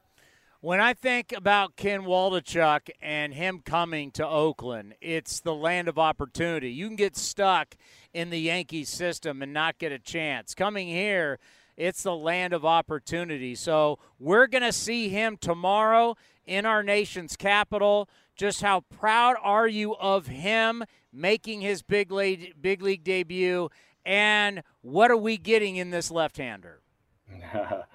Well, yes. I mean, I'm absolutely, truly uh, excited. I mean, he reached out to me on Monday to let me know, and I mean, he just made my uh, made my day. That's for sure. Um, you know, he's a great story. I mean, I don't know if anybody knows this, but you know, coming out of uh, University High School in San Diego, he was he was. I mean, nobody recruited him. He had no options at the Division One level, and you know, we found out about him about this big physical lefty that was, you know, a mid eighties guy that um, that missed some bats, but he had some command issues, and um, and we actually got him, you know, as a as a non-scholarship walk-on. Wow. You know, and um, and you know, I was telling a story yesterday. I mean, that's there's a difference between getting being able to get a walk-on at Saint Mary's versus, you know, a Long Beach State. I mean, it costs, you know, sixteen, seventeen thousand dollars to go to Long Beach State. At at Saint Mary's, it's you're talking, you know, between fifty-five and sixty thousand. So, I mean, it's it's it's a big difference. So the fact that we were able to get him on campus for for no scholarship, and he earned it, right? I mean, I, I definitely gave him scholarship down the road after his first year. He earned it for sure. And not only did he earn it as a, you know, a, as a pitcher, you know, and as a player, but he earned it uh, as the type of person and the type of student um, that he was, and and that's what did it. Because not only is he a special talent on the mound, and and how much better he got from high school through, you know, obviously through us at Saint Mary's and then on to pro ball. But, I mean, never had any issues with him academically, never had any issues with him being late to anything. And these guys have, it's a it's a full-time job, you know, for these college student athletes. And, you know, and then came from great parents and, and great family that that really, you know, that kind of let him be and let him grow up and let him go through some some tough times. And, And, um, you know, we as coaches never heard a peep from the parents other than support. And uh, and that's always, uh, you know, that's always nice as well. But I'm so excited. You're getting a, a bulldog. You know, you're getting a guy that, that I mean, I mean, Oakland fans, um, you know, should be absolutely excited um, for Ken to be in this organization. He's a stud. I mean, he's a he's a horse.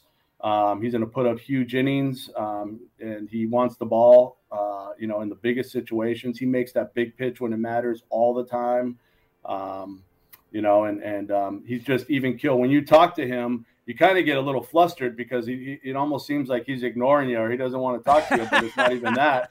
You know, it's just not that. That's just his personality. He's really even keel, and, and that's how he is on the mound. When it's when it's going a little fast, you know, and there's guys on base and it's less than two outs and, you know, it's, it's maybe he's ball two and, you know, I mean, he's able to just control that emotion and be under control and be, you know, make big pitches when it matters. And, um, and that's what I love about him. He doesn't say much, and that's okay. You know, that's all right. He talks with what he does on the mound and, and his work ethic and his character.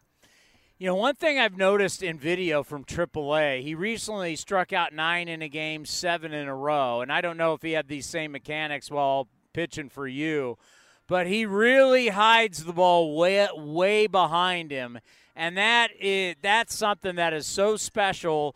I hiding the baseball, the less the hitter sees it, the less he knows what's coming. Has he always been like that, and what kind of weapon is that? Yeah, you know what, I was talking to my pitchers yesterday. um You know, obviously everybody is excited, uh, you know, that, that um, you know, Ken's there. But I was talking to my own pitchers here, and I was telling them, I mean, there's just those guys that have like a disappearing fastball. Ken has always had that, where a lot of times in college we didn't have to throw anything other but, you know, than the fastball for a lot of innings in a row because they just couldn't square it up. And you're right. He hides the ball well. He's big. It has angle to it. Um, you know, when he pounds the when he pounds the zone, I mean, he's very difficult to square up to hitters. And you know, and I would use this example, and I said, man, I wish this happened to me when I was pitching. You know, he would get a two oh count or a three one count and throw a fastball right down the middle, and they would just swing and miss, you know, where, you know, the pitchers were laughing. I was like, that never happened to me. If I had a two oh count and threw one down the middle, it was gone or hit for a double, you know.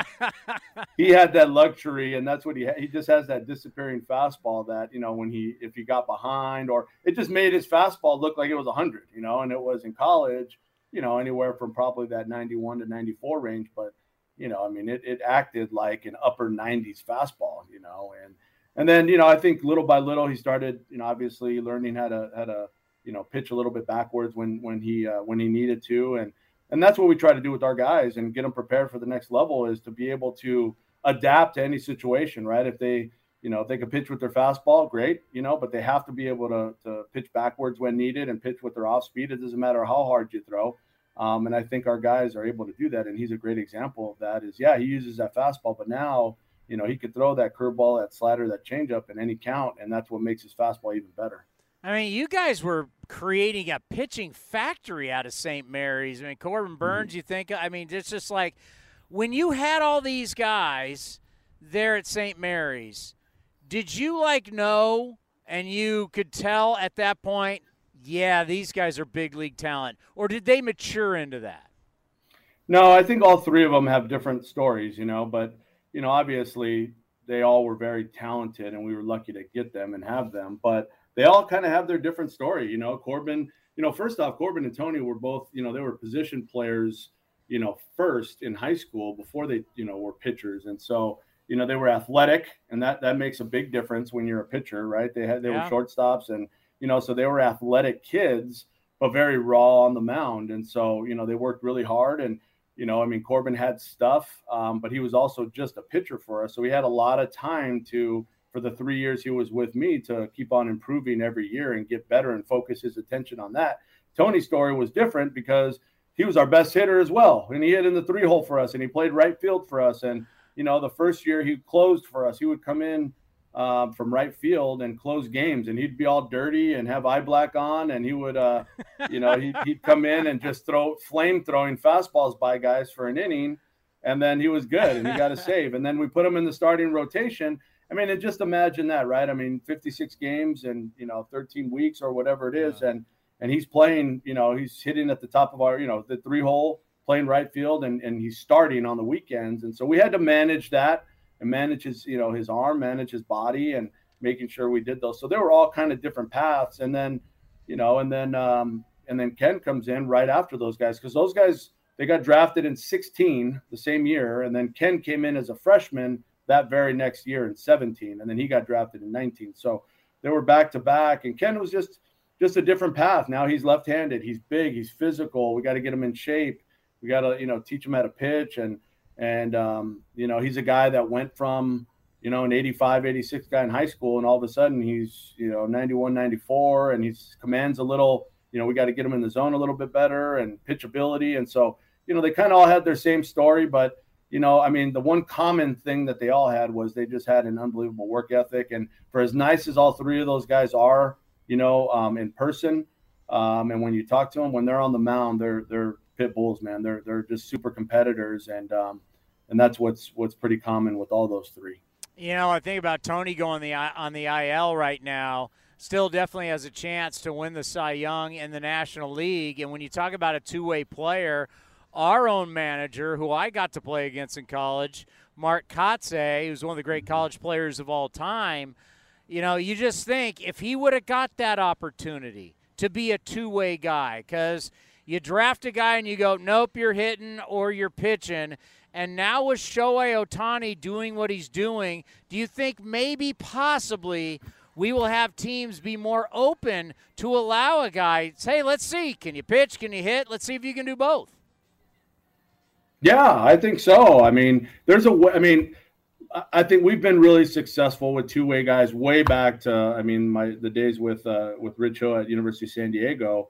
Um, but there's a, you have to be able to manage it correctly. And that's the tough thing is, you know, especially at the college level, and obviously at the pro level too, but in college, I mean, you know, when you're practicing, you know, five or six days a week, and you're lifting weights and you're conditioning, and you're, you got your throwing program, and you're going to class every day. And when do you eat? All these things, they, you know, it's tough enough for, a, for, a, for just a normal student, you know, but when you're a student athlete, and then on top of that, you're a two-way player, and one that is like a legit two-way player, it's very difficult to manage, and you have to have, uh, you, you know, you have to kind of know how to do it and have experience with it. So yes, it absolutely is possible, because a lot of these kids are super athletes. I mean, you look at now compared to fifteen years ago, man, these kids are just, uh, um, I mean, they're superior athletes. But the other part of it is there's a lot more P Os now, right? Pitchers only now than there was in the past too, right? There's, you know, these guys have been pitching only since they were eight years old versus, you know, playing other sports and, and um, you know, playing the infield, outfield, and pitching, you know, doing those things. So, but yes, I mean, I love it. I mean, it's, right, you go watch Shohei, I mean, that's pretty, pretty exciting. And, um, um, and hey, before they took the, you know, the D H thing, and some of those hitters, you could, some of those pitchers, you could tell they swung the bat before, you know. Well, enough of this baseball. Baseball's soft. We all know it. Let's talk boxing. What is this? You are a Golden Glove boxer? no, no, no, no, no, no, no. That's not it. I boxed when I was young, but but uh, no. So I come from a boxing background. We're four decades. Uh, my my grandpa, um, he boxed and and professionally, and then uh, owned a gym and trained fighters for a lot of years. And then my dad took it over, and now, you know, he's into his forty-third year, I believe. And, wow. you know, he's, he's had world champions and was a national U S A national coach for years and years. And, um, and then I, you know, he had a different path for me. I boxed young and then said, hey, this is, uh, you know, I want you to be a baseball player and do that. And then, uh, and then now my son, so I have twin boys, they're twelve years old and they're boxing competitive. They play baseball as well, but they're, they box competitively as well. And so it's just in my blood, man. And, uh, I love it. It's, you know, guys have hobbies, right? They golf and they have other hobbies outside of their, their work. Mine is boxing, man. Mine is, uh, I, yeah. I just, I'm a boxing historian. It's in my blood. I love it to death. I mean, you look at my, Look at my, you know, my background out here. It's in my office at Blair Field, and it's all boxing posters. And, you know, I think it just gives our, you know, for me, you know, you kind of push that mentality on our players and on our team, and it kind of just gives you that, gives us that extra little edge. And the little, we're a little bit different and a little bit more crazy than everybody else. So.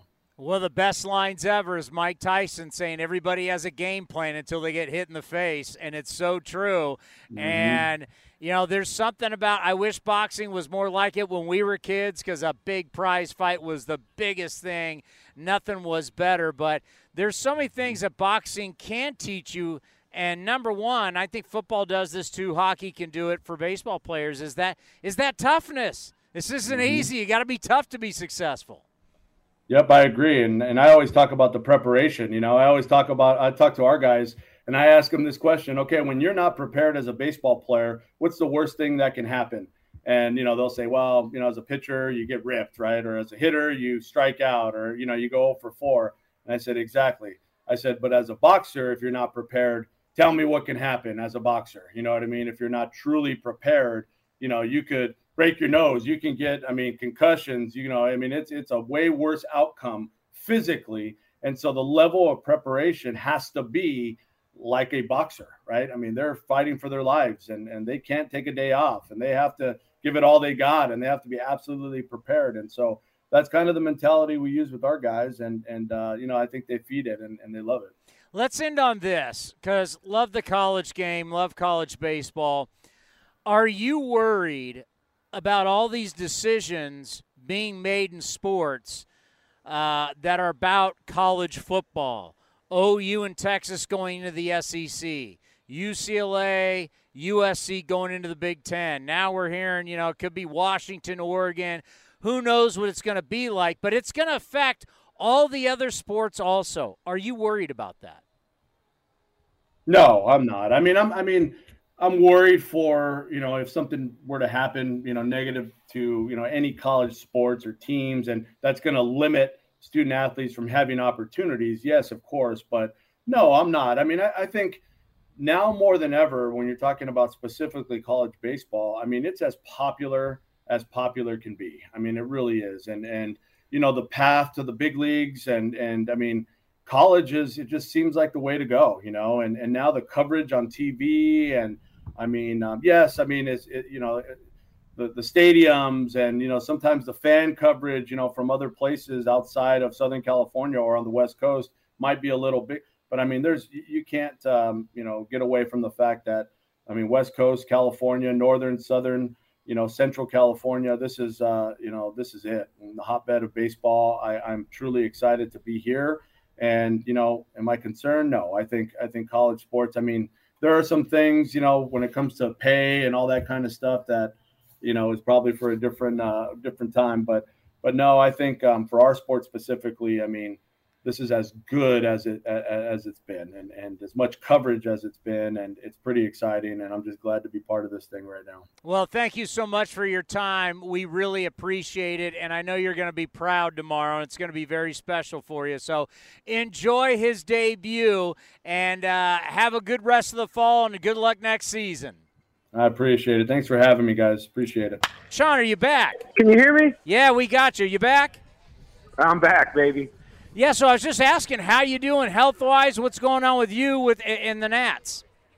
I'm doing great, man. Uh, I appreciate you asking. I, I had uh, elbow surgery uh, about five weeks ago, um, and so far recovery's going really, really good. Um, the training staff here, the medical team has been taking great care of me, and uh, there's a really, really good chance I'm ready for spring training next year. So um, you know, it, at my age, it might not be the worst thing in the world to take a year off, get the body right, get a new elbow, and uh, be ready to rock and roll for a few more here down the stretch. So um, it, as far as the team goes, it's it's been a bit of a tough year, man. Um, you, you know, we're in we're in a bit of a uh, transitional stage.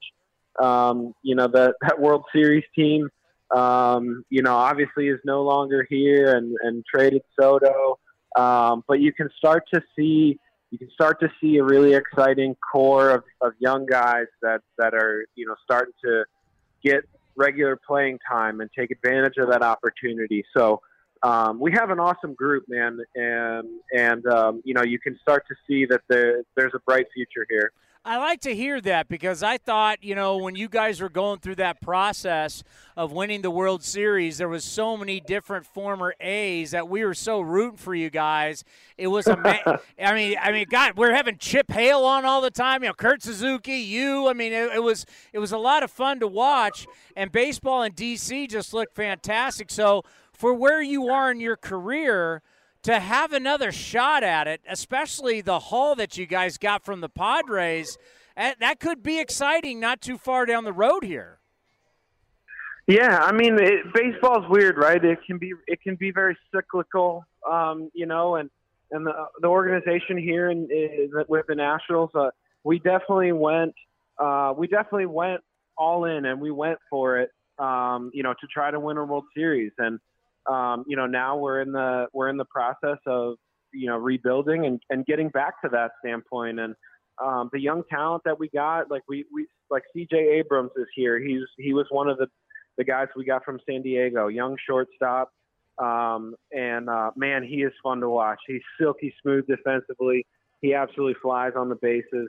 Um, you know, like he's one of the guys, you know, uh, Keibert Ruiz, the, the guy, we kid we got behind the plate, who we got from the Dodgers in the, in the Scherzer and Turner deal. Um, I mean, switch hitting catcher, um, has an absolute rifle behind the plate. Um, young kid, he, he really wants to learn and, and, and get better at handling the pitching staff. Uh, Josiah Gray, who also came over in that trade. Um, I mean, he's, he, I mean, he has a chance to be really, really special on the mound. He's an awesome kid. Um, so yeah, I, I, it's, it, it's a transition period for us. Um, you know, teams go through it, you know, all across the league, and, but you can start to see, man, the, the, the future here is bright. So looking at your surgery, you didn't have full Tommy John, correct? Correct. I was very lucky, and I was able to avoid a full Tommy John reconstruction. I, I got a procedure done that's called um, an internal brace. Um, so based on based on where the tear was in the U C L, um, and um, the fact that it wasn't a full tear, um, it was a very significant partial tear, um, but it wasn't clean all the way through. Uh, I was a candidate for this procedure, and it's a relatively new procedure, um, but it's it's about half the time of a Tommy John recovery. Wow. Um, if a Tommy John's taken anywhere from twelve to sixteen months, this is more of a five to seven month recovery window, and that puts me in a really good spot to be ready to rock and roll for camp in, in February. That is great news, because, you know, I, I think about your, your terrific career, being an all-star, a world champion, where we are in baseball. We need more relievers than ever before. I mean, you get a new arm. I don't know how I don't know how you want to play, how long you want to play, but if you get a new arm there and you're left-handed, I mean, you could be in this game a long time. That's what I'm thinking, man. I've never been – I've never been afraid to wear out my welcome, you know. um, I've never been good at, like, knowing, like, when it's time to leave, uh, whether it's, like, a party or anything else. Um, but I'm thinking, like, you know, I'm thirty-five right now. Like, this gives me a year to get my body right. This yeah. gives me a year to to really, you know, have a new elbow. Uh, and, um, you know, I still have the energy and the passion to put the work in on a daily basis, to do the off-season routines and, and keep my body in good shape. And, um, you know, I still have a ton of fun coming to the yard every day. So, um, you know, I'm really hoping this buys me, you know, a little bit more on the back end. And um, you never know. Um, but uh, it was something I was going to have to get fixed um, if I was going to have a chance. So I'm doing everything I can, and, and I'm having fun doing it. So, um, you know, fingers crossed. As they said, Moneyball sounds like an Oakland a- Oakland Athletic already. I could see you back here pitching for the green and gold. You kidding me? Hey, man, I'll tell you what. Like, there's one thing I know, that the game has a uh, a, a weird way of, of working working itself out like that. You never know, man. I was I was so happy uh, to to be able to come back, even though I was coming back as a visiting player last year when I was in Seattle.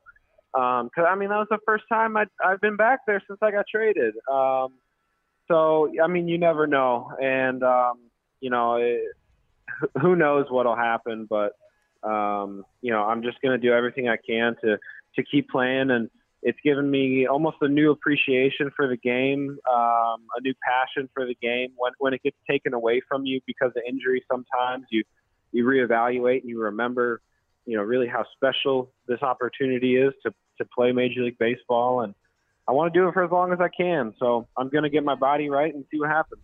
And also a key with keep playing for you and your wife and all the great work that you guys do, it also still helps that you're in uniform, wouldn't you say, to be able to do the things that you do, right? Yeah, man. You know how it goes. Like, when you're not playing anymore, like, you know, people aren't asking for your autograph. They're not asking for your time and stuff. Like, the game, you know, it it, it passes you by a little bit for sure. And, um, you know, but, but to me, like, that's all part of this experience, right? Like, I, I want to get every part of the experience of being a Major League Baseball player. You know, I want every bit of that that I can. I want to soak it all up. I want to do as much as I can while I have this opportunity. So, Um, it, it, for me, like it's, it's, it's all tied together, and, um, you know, I love doing it. It's super rewarding. Um, we've had a blast, and, uh, you know, like I said, I think both of us, my wife and I, I don't think she's ready for me to be around the house full time yet either. um, so I think we want to keep it going as long as we can, man. So in this time where you're able to not only throw again, rehab, feel good, how do you think this time will help you in creating or refining your secondary pitches? I think, well, the one the one good thing about the the little bit I pitched in the beginning of this year, I I, I did pitch in five games right at the beginning of the season after uh, after camp and uh, in April. Um, the the breaking ball that I worked really hard on in the off season um, was really really effective. Um, And it opened up, it opened up the fastball um, so much. It, it made made things a lot easier, um, you know, trying to sequence pitches and put a game plan together.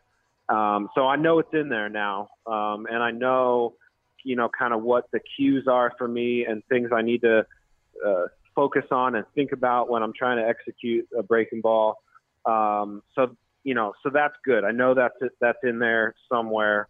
Um, but I, I mean, this this time, you know, I've been I've been trying to help any way I can, right, behind the scenes, and and um, I sit in the in, during the, the home games. I sit in the dugout. I got I got the dugout iPad um, next to me all the time, and I'm I'm looking at, at our pitchers and the way that, that they're moving down the mound, what what they might look like mechanically, um, what they're what sequences they're trying to execute, you know, from a from a game plan standpoint, and I'm trying to give these guys feedback and.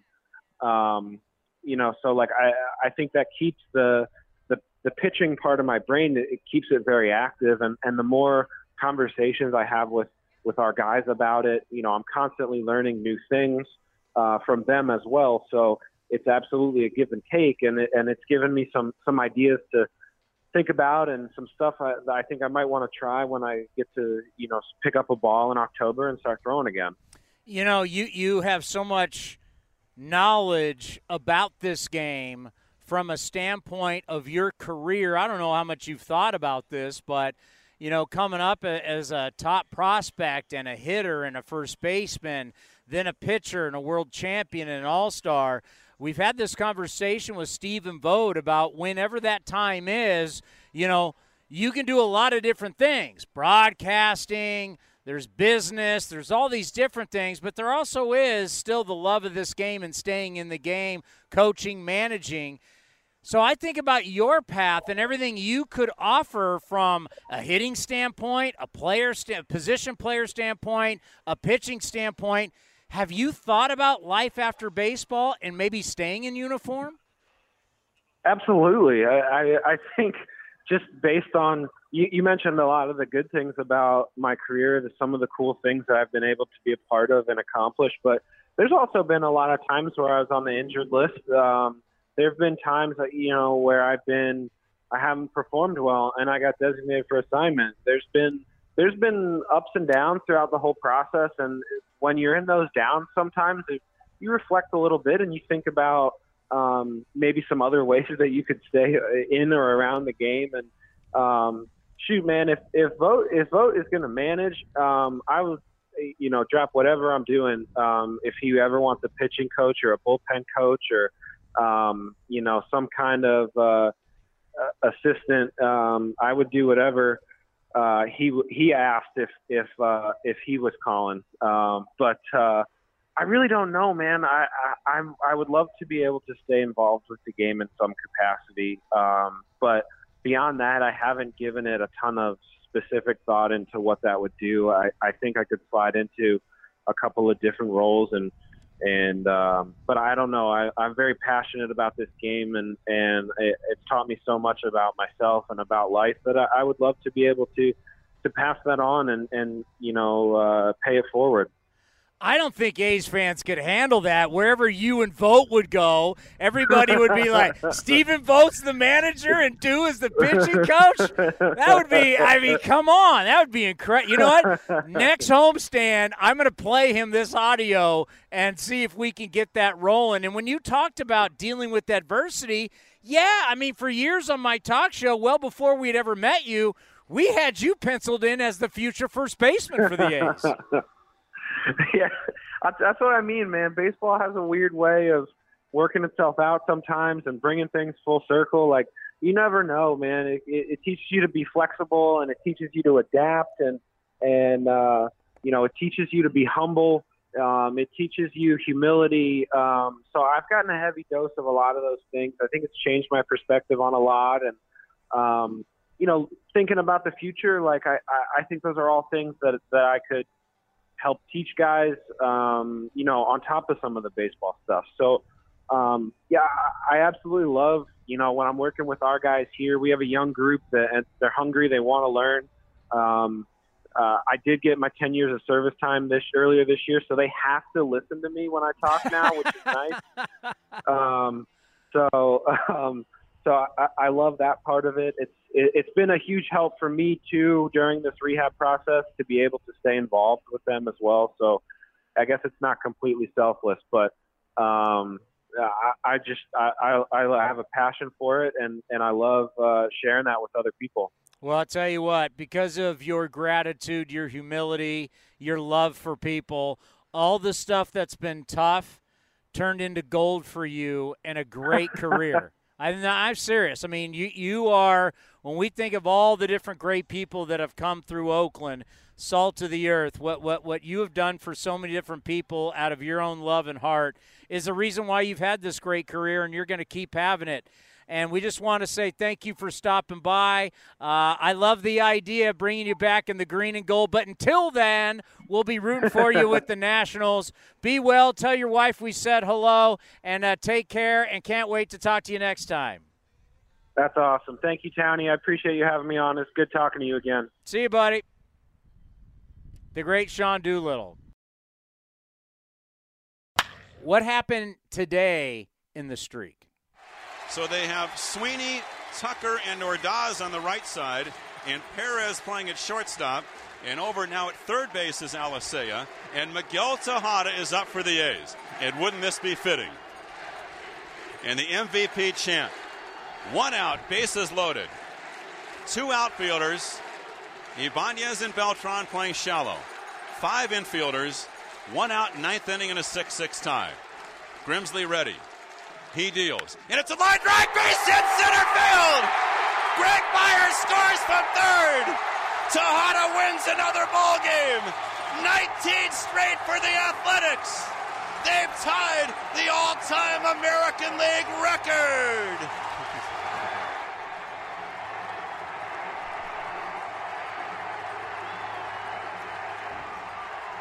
There's a lot of cheering. I left it in here for ah, theater of the mind, setting the setting the stage. The nineteen oh six White Sox, the nineteen forty-seven New York Yankees have company.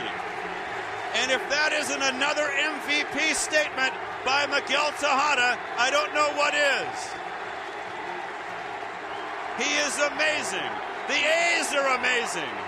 nineteen in a row. nineteen in a row. I mean, you think about that.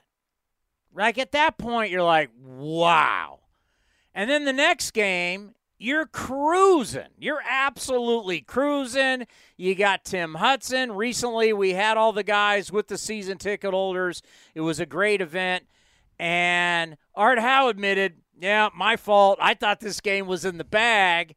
And, of course, it would lead to one of the greatest home runs of all time. Scott Hatterberg is with us here on A's Cast Live once again. We're just playing that cut, and, you know, I'm glad Miguel Tejada came back. It's his first time coming back as an Oakland A, not as a someone of like the Baltimore Orioles or the Royals. He came back finally just to be Miguel Tejada, the Oakland A, and what he really means to the fan base and the franchise. And I got a sense, and I know you got to talk with your teammate, what it meant for him to come back. And we could celebrate him as truly one of the great A's. I don't know if you got to hear the entire cut, but that was him with the game winner, nineteen. He was huge for you guys down that stretch of the win streak.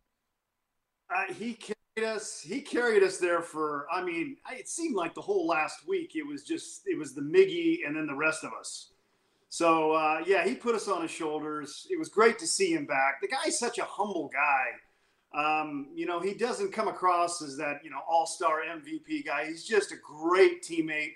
Uh, he was thrilled to be back. We were thrilled to see him. Yeah. Uh, gosh, and he looked freaking physically cut. I mean, the guy, he still looked like he could play. He was going to throw out the first pitch, and they say, hey, you're going to catch it. And I went, catch it?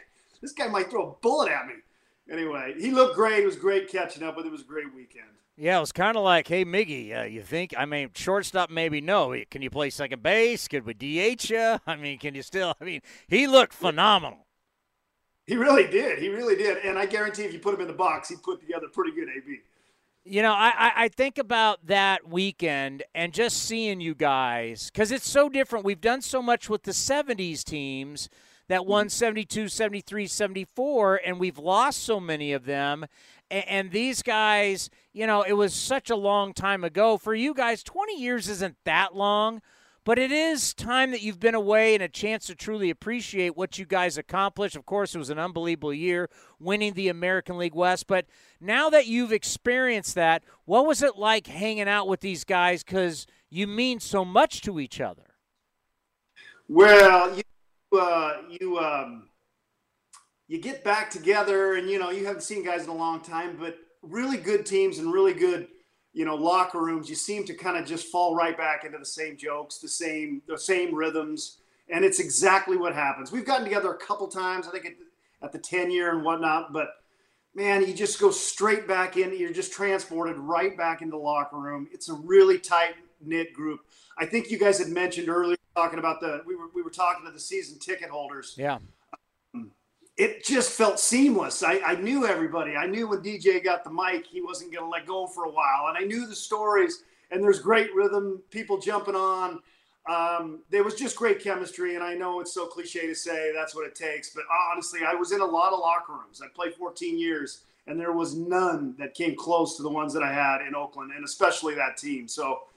Uh, there's something to it. I know it was a big part of, you know, how we were able to accomplish what we were able to accomplish. I think this weekend was really big for Art Howe. There was a lot of emotion, and obviously the movie that everybody loves, and, of course, you're, you're so prominent in the movie. But Art, the way he was portrayed, it, it definitely hurts him. And I did an interview with him after we did the event. I did an interview with him where he broke down and had tears when I was asking him about what does this mean to come back and get the love from the A's fans, because A's fans truly love him. He got tears and choked up. Just talk about what this weekend meant for Art Howe and truly getting his due that he deserves.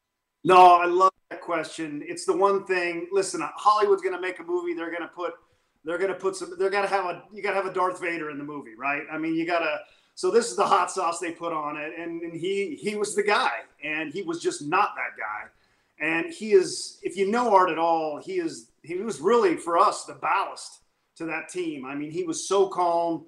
Uh, I know him and Billy had a little bit of a turbulent thing, but we, I didn't know it until really the stories came out. He hit it. He protected us. Uh, the guy is just as even keel, as classy, as pro as they get. And, you know, he's a big reason we were able to, you know, maintain a streak like that. I mean, I, I can't say enough good things about the guy. And that's just the baseball side. Outside of the uniform, the guy is just the most pure, great guy. Uh, I can't say enough good things about him. And he really kind of got hosed as far as his depiction, and he would never come out and say anything to just ruffle feathers, you know, and ended up being a great movie for the A's, but he would never take it selfishly. So I love that he got out, and I think people realize, you know, this is a great guy. It's a, it was a poor depiction for sure. Yeah, great story. Clay Wood told me that after two thousand one that, you know, everybody votes that everybody gets whatever for the playoff money in their shares, and that they left out the the grounds crew. And Art Howe took a check and wrote the money out that should have been the grounds crew, uh, their share, out of his own pocket, and gave it to Clay Wood and told Clay, disperse this, and I'm sorry, it will never happen again. The guy took money out of his pocket to take care of the grounds crew when the players should have done that, and he and he made sure it never happened again. That tells you the type of man and the integrity that Art Howe has. I mean, that's perfect. I, I didn't even know that. I mean, that story is perfect. That defines the guy. Uh, you know, he, he he's the manager, but, you know, he never put himself above anybody. He was he was a teammate. Um, anyway, we, we're, we're lucky to have a guy like that in, in just the A's history, and, and I'm lucky to have known him. So uh, I, I love hearing that story. That's a great story. All right. In the movie, you got Billy Beane, you got Wash in your living room trying to convince you on something. What really happened, and did you ever buy that yes from a catcher to first base? Well, you, they never showed up in my living room. Uh, that's one thing. I, I felt like he was in my living room. He called me, I remember, on Christmas Eve. And, uh, you know, he's a big he's a big personality, so I felt like he was there. Uh, I think Wash was home definitely, uh, not knowing what he was in store for, uh, trying to teach me how to play first base. But I thought, man, I have caught my whole life. I haven't picked up a ground ball ever. Um, and now this crazy guy wants to give me everyday at-bats and replace the M V P of the American League, Jason Giambi. I thought he was crazy, but I thought before he uh, sobers up, maybe just say yes, and I did. Um And, you know, and after that, I just had a lot of sleepless nights going, how am I going to pick up ground balls?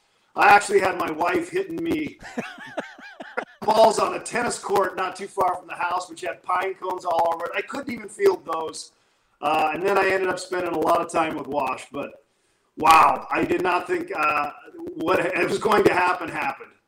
Well, and then the story you told to the season ticket holders, which I was like, wow, is the bat, right? Because you hit this home run, it's a historic achievement, and you know anything that has anything with history, they're putting a sticker on it and they're sending it to Cooperstown. Well, you've got a bat sponsor, and you're hitting a historic home run with a bat that's not sponsored. That's unbelievable. That's a whole other story a lot of people don't know. It, it, listen, it was a desperate situation. Some garage company had come by about a week prior. It was the most beautiful bat I've seen. I used it in B P. The ball jumped off of it. I thought, this is a no-win situation. I've taken every single at-bat of my life uh, had been with a Louisville Slugger, and this one time I take this one, this bat to the plate and hit the biggest home run of my life. Uh, man, when that when we celebrated in the locker room, and that guy tapped me on the shoulder and he said, hey, Scott Hatterberg, nice job. I'm so-and-so from uh, Cooperstown, the Hall of Fame, and I'd like that bat. And I said, oh, no. And I handed that man a Louisville Slugger.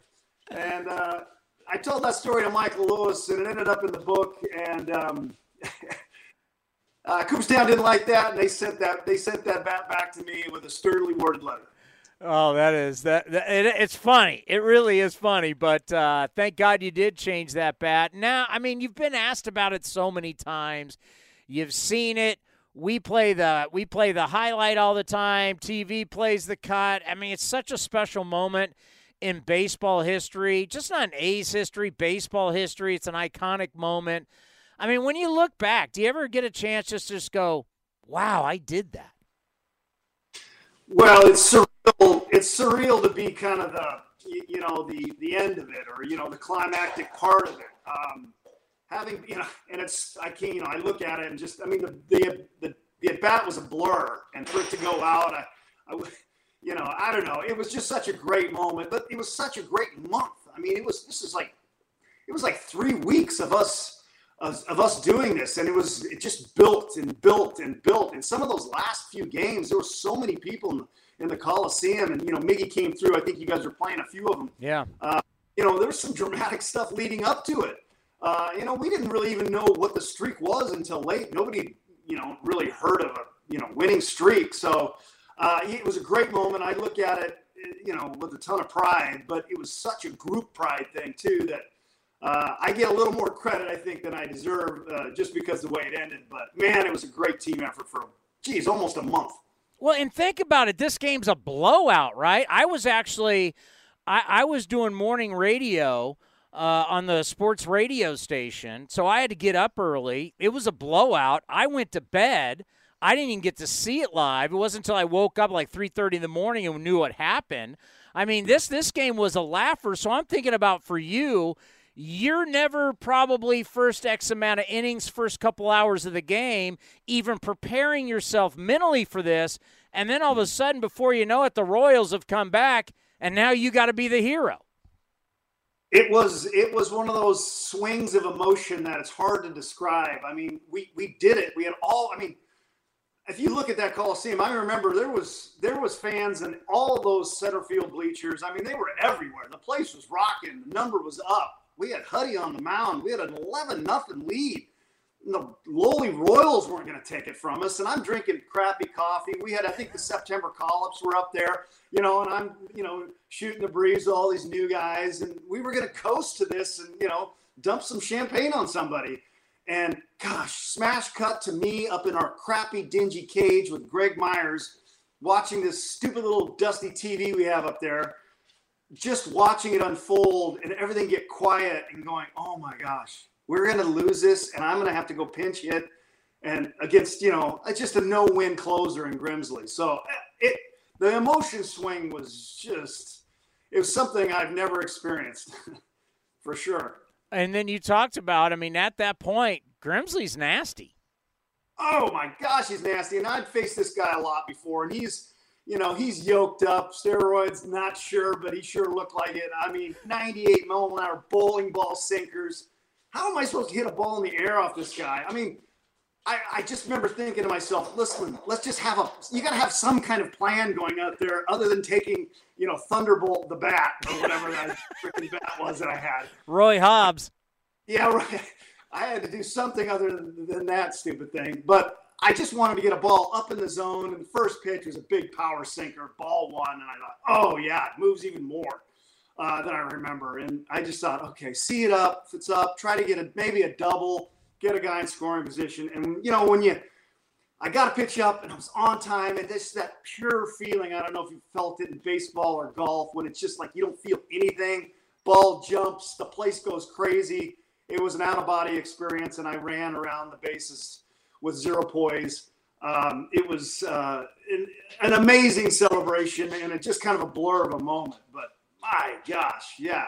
God, I'm getting chills thinking about it. Yeah, and I think about your career and where we are today, especially with the A's, now that you're working in the front office, to where, you know, we've got eight thousand catchers that we've drafted and traded for, and you only one plays, And I don't yeah. like to see young guys DHing a ton because that's not good for them. I don't think mentally that's good for them. And we had Langoliers on this program. I said, hey, where else can you play? We've had his college coach on from Baylor. He's played some outfield. Langoliers thinks he could play some first and some third. You know, if, if Susak's going to hit, you know, the first-round pick and he's coming up quick, got to find a spot for him. If Murph's going to be behind the dish. I mean, you kind of showed, as you said, I've played catcher my whole life. Well, guess what? We need your bat. You've got to find somewhere else to play. And wouldn't you say versatility is so huge for these young guys, whether you've played catcher your whole life or you've played short or right field, it's important for these guys to learn to play other positions. I, I think it's a great point. And I think I, I think uh, more than, than than doing it is being open-minded to doing it. I mean, this is the situation. You know, you get in the draft room and you, you don't really – Uh, draft for need so much as you draft for the best talent that is at your pick. And and it just so happens. I mean, we've had, we've had, we haven't had a good catcher for a long time. And then we get Murph, who may be the best in the game. And uh, now we got Langoliers, like you said, Soderstrom and Susak. I mean, it is a logjam, but it's a great logjam. Um, the versatility part's huge. I, I think that, you know, if you can catch, there's certain positions you can go figure out. Uh, Shea is such a blue collar, awesome kid. I loved him at Baylor. So thrilled to have him. Uh, the one thing about the A's is, you know, certain guys like Murph, they get real expensive, and we have a hard time keeping some of those guys. So there's some poker chip kind of uh, sensibilities with all of this. So that's part of it. But, uh, man, I, I'm lucky, but I'm with you. I don't like seeing a really good player like that just DHing. Uh, I'd love to see him wearing the leather somewhere. You know, I, I let's end on this, and we always appreciate your time. I mean, obviously, you're etched in A's history forever. So whatever you want to do, I mean, you were great on television. You've now worked with Billy for years. You know, when you think about looking forward long term for you, what do you want out of your baseball life? Wow, good question. Sounds like my wife. Well, listen, I played a long time, and, and, you know, while playing, you know, they you're gone a lot. And that's, a, I mean, ten months of the year, you're on the road. I've been really fortunate uh, to be a part of this organization, which there was no question as to where I wanted to be. And Billy was so, uh, you know, op- open about me doing a lot of things. And I have done a lot of things. I've done the player development, the coaching side, and, and the scouting side has been really interesting. And I love it. Uh, I have a, I have one more kid. Um, who's actually playing soccer at University of Arizona. She's a freshman. So I kind of got to push off a little bit of the really dipping, uh, jumping in the water uh, completely as far as uh, immersing myself in the whole front office thing. I want to be away a little bit and support some of that, see some of those soccer games. But I don't know. I like a lot of things. I don't know exact, exactly what direction I would love to go, but I just know one thing. I want to be in the green and gold. Anything, anything doing that with them is great. Perfect for me. Well, whatever you want to do, you can do it. Hey, may, maybe maybe we get an all-fly fishing team, and you can lead now the fly. Talking. Okay, you're on the Christmas list. I like that. We'll go to Dave Cavill and say, hey, we're going to start competing in fly fishing. We got, hey, we we can put a team together. I know Billy can do it. I know you got, I mean, maybe we put a okay. team together. Oh, we got a team. You Okay, now you got my the wheels are running. I got it. I'm on it. Hey, thank you so much for your time. We always do appreciate. We always do appreciate when you come on A's Cast Live and to to celebrate this moment. It meant so much. It meant so much to you guys. It meant so much to the fans. That team is just such a special team for, for Oakland A's fans. It's just I, we all felt it, and, I, and I'm glad that you guys all got together. It was really cool stuff. Huge proud moment for us. Uh, we're we love Oakland. You could tell by the turnout. I mean, gosh, how many guys showed up for that yeah. thing? Um, the, yeah, no. Well, I I know it meant a lot to them, but it meant double to us. So we're proud to be uh, part of the Oakland Nation, and I appreciate you guys having me on. Take care, and you be well. Be well, guys. The great Scott Hatterberg joined us here on A's Cast Live. When you showed up here, I'll never forget. You were a star coming in. Uh, you'd been in so many big games, a World Series champion. You mentioned it earlier in this event. When you came here, you realized, wow, this is a good young team that's got a chance. Yeah, I told you. I mean, when I was in spring training, And I'm looking around because I, I knew this was probably going to be my last year. And I see the young pitching staff we had. And I see the young T. Long, and I, he's an outfielder. So we spent a lot of time together as outfielders. And I'm just looking around. I'm like, man, these guys remind me of the young Braves. They really do. So as we're playing throughout the season, I always was trying to instill that in them, that that mentality of greatness. So when we broke that, when we when we broke the record, that's when I knew I had to tell these guys how special they were, because I really wanted them to really understand that, because I played for the Braves, the Yankees, Cleveland, great teams, two World Series. Never any of those teams won twenty games. So, guys, what we just accomplished was special. What you guys accomplished is special. That's how I want you to see yourselves. Because we're, we're, we're trying to win a World Series here. That's the goal. And so I was wanting them to really see them, wanted our guys to really understand what they had accomplished. And it was just great to be a part of this team. As my, my role, I loved my role. Like like I, I always bring up Moneyball. They made it seem like they had to coerce me into being a leader of the team. And I, you can ask any of these guys. I took over the leadership role day one. I've been trying to lead my team since my second year in the big leagues. Why would I wait till my last year to try to lead a team? So uh, these guys were great. They're a great bunch of young guys. I really enjoyed that year. And I love the Bay Area, too, man. I mean, this this is a great part of the country. So, and then I, and I, I don't know if you heard me earlier. I said, you know, our youngest son, the one who's playing football at U C L A right now, he was born that last year. So that was a special year for the Justice family. Yeah, I remember talking to Stephen Bishop, the guy who played you, and it was great. He was such a good guy. But, uh, you know, I think about what you had to offer was, uh, I mean, you came up so early with the Braves. What, you were like nineteen years old? How old were you? You were twenty-three? Four years in the minors, yeah. Well, I just remember when you came up, I mean, you came up in the break. You were in the playoffs every, just like every year of your career, you're in the playoffs. Every year of my career, I was in the playoffs except my rookie year, nineteen ninety. Every year. I know it's about seven World Series teams. So, I mean, basically half of my career was spent in the in the World Series. So you, I agree with you. It was a blessed career. But also, man, all the great guys I played with. I'm not only just great baseball players, just great dudes. And when I retired, somebody told me I, I retired, you, you could check this as the fifth winningest player percentage-wise in the game. I mean, think about it. Every wow. team I played for went to the playoffs, so I'm part of those teams that won. So it was a great career. I won a lot in my career. I mean, I couldn't ask for a better career. I mean, I couldn't ask for a better one. You know, when you think about the greatness that was the Atlanta Braves, then you mention, I mean, a lot of people forget how good those Indians teams were. Jacobs Field used to be rocking, and, of course, the New York Yankees. What was so unique and special about Oakland? Well, what I liked about Oakland, Oakland was, one, the, their fans were very passionate about their team. You could tell that these fans love the Oakland A's. So I, I, I love playing for teams and in stadiums where the fans are really, really, really show their love for the, for their team. And that's what I felt here. Um, and again, another, this is just going to be very silly, but wearing that green and gold, because it reminded me of high school, because, you know, my, you know, high school was great for me, and these were our colors. So putting them back on reminded me so much of high school. But none of that would matter if I didn't have these great guys I played with. You know, Art Howe was a great manager to play for. Our coaching staff was cool. That Bosley, Bosley, who, who's not here, I mean, he was great as our hitting coach, great guy to deal with on a daily basis.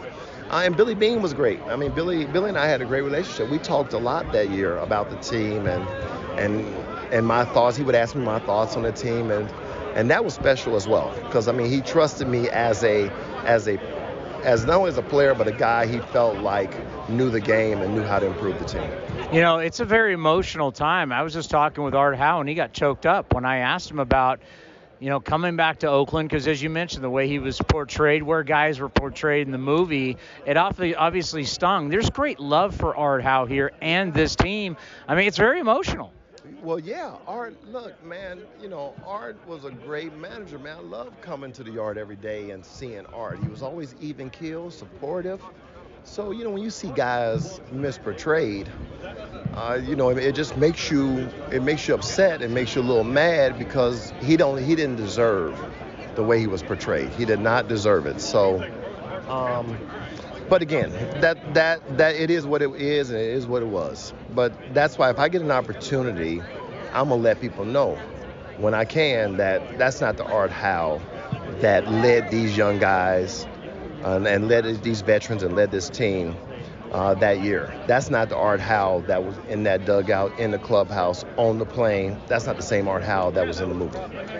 And you talked about when you got here, you realized, wow, this is kind of like when you're talking about Maddox, Glavin, Smoltz, you're talking about three Hall of Famers. You saw that as soon as you got here, you saw the making of that. Oh, absolutely. I saw Mulder, Zito, Hudson. I'm like, wow, this is amazing. They they literally, it was like the young Braves, because you got a young Tejada, a Chavez, you got Mark Ellis in his rookie year. Again, these young guys that are passionate, that want to win. They want to prove themselves in the big leagues. They want to prove um, that they are all-stars, and they're all young. And I'm sitting here watching it like, man, this reminds me so much of how we were with the Braves. So they can be us. And that's literally what I was thinking. They can be us. How can I now do what I can do, not only as a player on the field, but in the clubhouse, on the plane? What can I do to help that process of these young guys becoming what we were in Atlanta? Let's end on this. Oakland has this history of bringing stars at the end of their career in, and they finish their career here. And you you know, I've talked to Frank Thomas, where he said this was the best year of his career uh, being here in Oakland. There's been a lot of guys dating back to the seventies. You're a part of that legacy of great players coming here to Oakland and ending your career. What does that mean to you? Well, I'm glad, and I'm glad that happened, because I don't think that I could have spent my last year in a better place for what I felt like my role would be for that team. Because I had come full circle. I mean, literally had come full circle where I was a veteran player in my last year, literally looking at a team that I thought was special, that could be great. And I'm right here literally looking at it and then thinking, how can I get them to believe that they're special and they're great? So I couldn't have picked a better team to play for in my last year. I'm just glad it happened that way. Well, what a, what a wonderful day for you and these guys. And I know it got emotional for you, but very special. Yeah, it is. It is. You know, this was a, a special group of group of men that we, you know, we played a lot of awesome games together. And coaching staff and these fans were incredible the whole whole step of the way. So to be able to come back and, you know, embrace that time is, is very special for me. And I, I know all these, these guys that I was in that locker room with. Yeah, you can't say enough about chemistry. I mean, a lot of teams talk about it, but you guys truly had it, and it was so special. You know, we, we really did, you know, and it's kind of hard to figure out if your team has it or not. It's either it either has a good mesh and a good mix of guys that contributes to it, or it don't. And you know, luckily, you know, Billy and, and, and all the guys making all those decisions put a, a group together that truly loved playing together and was really good on the field and, and had a good time in the locker room and had a good time away from the field. I think all that helps out with your quality of play out there on the on the field, and I think that's a big reason why we were able to do what we did. Yeah, during our event with the season ticket holders, I wanted to make sure that we mentioned Corey Lytle, uh, what he meant to this team and just how great he was, especially during the streak. Yeah, you know, he was probably the best pitcher in baseball during that time. I mean, he went, he went out there and, and took the mound, and, I mean, honestly, I don't remember him hardly giving up many hard hit balls during, during during you know during that time of his starts. It was four or five starts in a row where, and he had been pitching well all year, but during that streak especially, he was he stepped up. And you know, it's you know there's an old saying in baseball, you know, a starting pitcher can't win the game in the first inning, but he can definitely lose yeah. the game in the first inning. So there was some some some pressure on us starting pitchers every time we took the mound to you know to. you know, set that tone and to, and to let, you know, our guys know that we were going to have a chance to win. And Ford was that guy that went out there and set it every time he went out early, and, and we knew that we had a really good chance to keep that streak going. Yeah, we always talk about in baseball how lineups can get hot, rotations get hot, but your rotation, just talk about that truly, how you guys fed off of each other. Well, you know, I, I know that, you know, myself and Morton and Zito, you, you know, everybody thinks of, of our rotation and just thinks of us three, but man, we had, you know, with Corey Lytle and, and uh, you know, all the guys that came in and contributed that year, uh, you know, every five days, it was, it was really special. I mean, we didn't have a, you know, a one, two, three, four, five. I, we felt like we had a, a staff full of one twos the whole, almost the whole year. Um, everything came together. We pushed each other. There was some, some, some friendly competitiveness going on every, every time out. You know, we never, uh, you know, my goal to go out there was, was, was to try to be a little better than the guy before me, whatever whatever he did. Uh, you didn't want to be the weak link in the in, in the in the chain, and you know I think our guys just fed off of that, and, and when you do that, you're able to you know take some pressure off of our offense and give us a good chance to win. You know, when I think about your career, you know, after you go to Atlanta, then you come back, San Francisco, Bay Area means a lot to you. But where you became that guy, the big game pitcher, is here in Oakland. Just talk about this franchise, the city, what it means to you. Well, it's very special. You know, obviously Billy and, and this organization gave me an opportunity to start my career. And, you know, it, it was just something that, you know, coming from Alabama out to the West Coast, I mean, I'd never been west of Mississippi before I, before I got drafted. And, uh, you know, just coming here to the Bay Area and just seeing – you know, the fans, how they just love this team, this organization, and how they embrace me and my family and, and this team. I mean, it was it's very special to me. Uh, it was in the prime of my career. I was young, excited to be in the big leagues. And, uh, you know, this was definitely, from a player standpoint, my best years were here. There's no doubt about it. I got traded off to Atlanta after, after uh, you know, my time here. And, you know, I think uh, the A's definitely got the best, Tim Hudson, for sure. And, you know, this chapter of my life was very special for me and my family. Well, I got to ask you this before we let you go, because obviously you're still in the S E C world.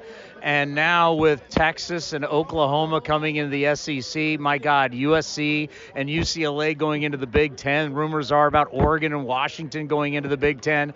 Just what is it like in the college sports world and how big a business this is? Well, the landscape of college baseball is is uh, it's a pretty it's changing every day, it seems like. And um, you know, the S E C in particular is, I mean, it's the best amateur uh, baseball league in the world. You know, it's it's very competitive.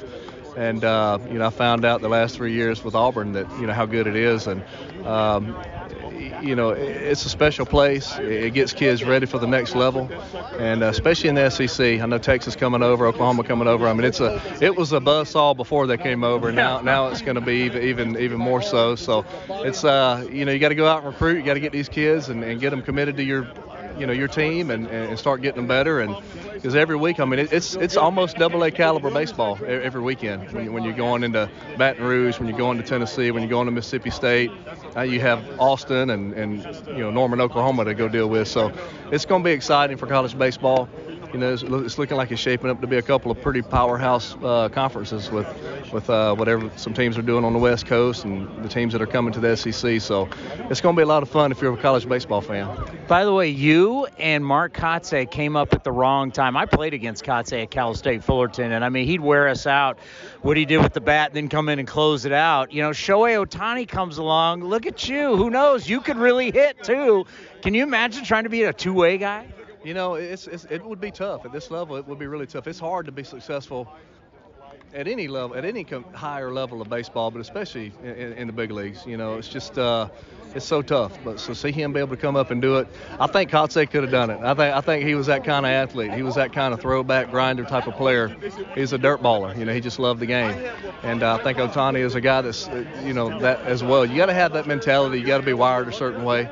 And, uh, you know, unfortunately nowadays everything gets so position-specific early in these kids' lives that there's really not an opportunity to try to be really good two-way players. Uh, but if you can find one, they're, they're really special. And they're college baseball coach's dream. You know, it's like you get two, two, yeah. two scholarship players in one. Yeah.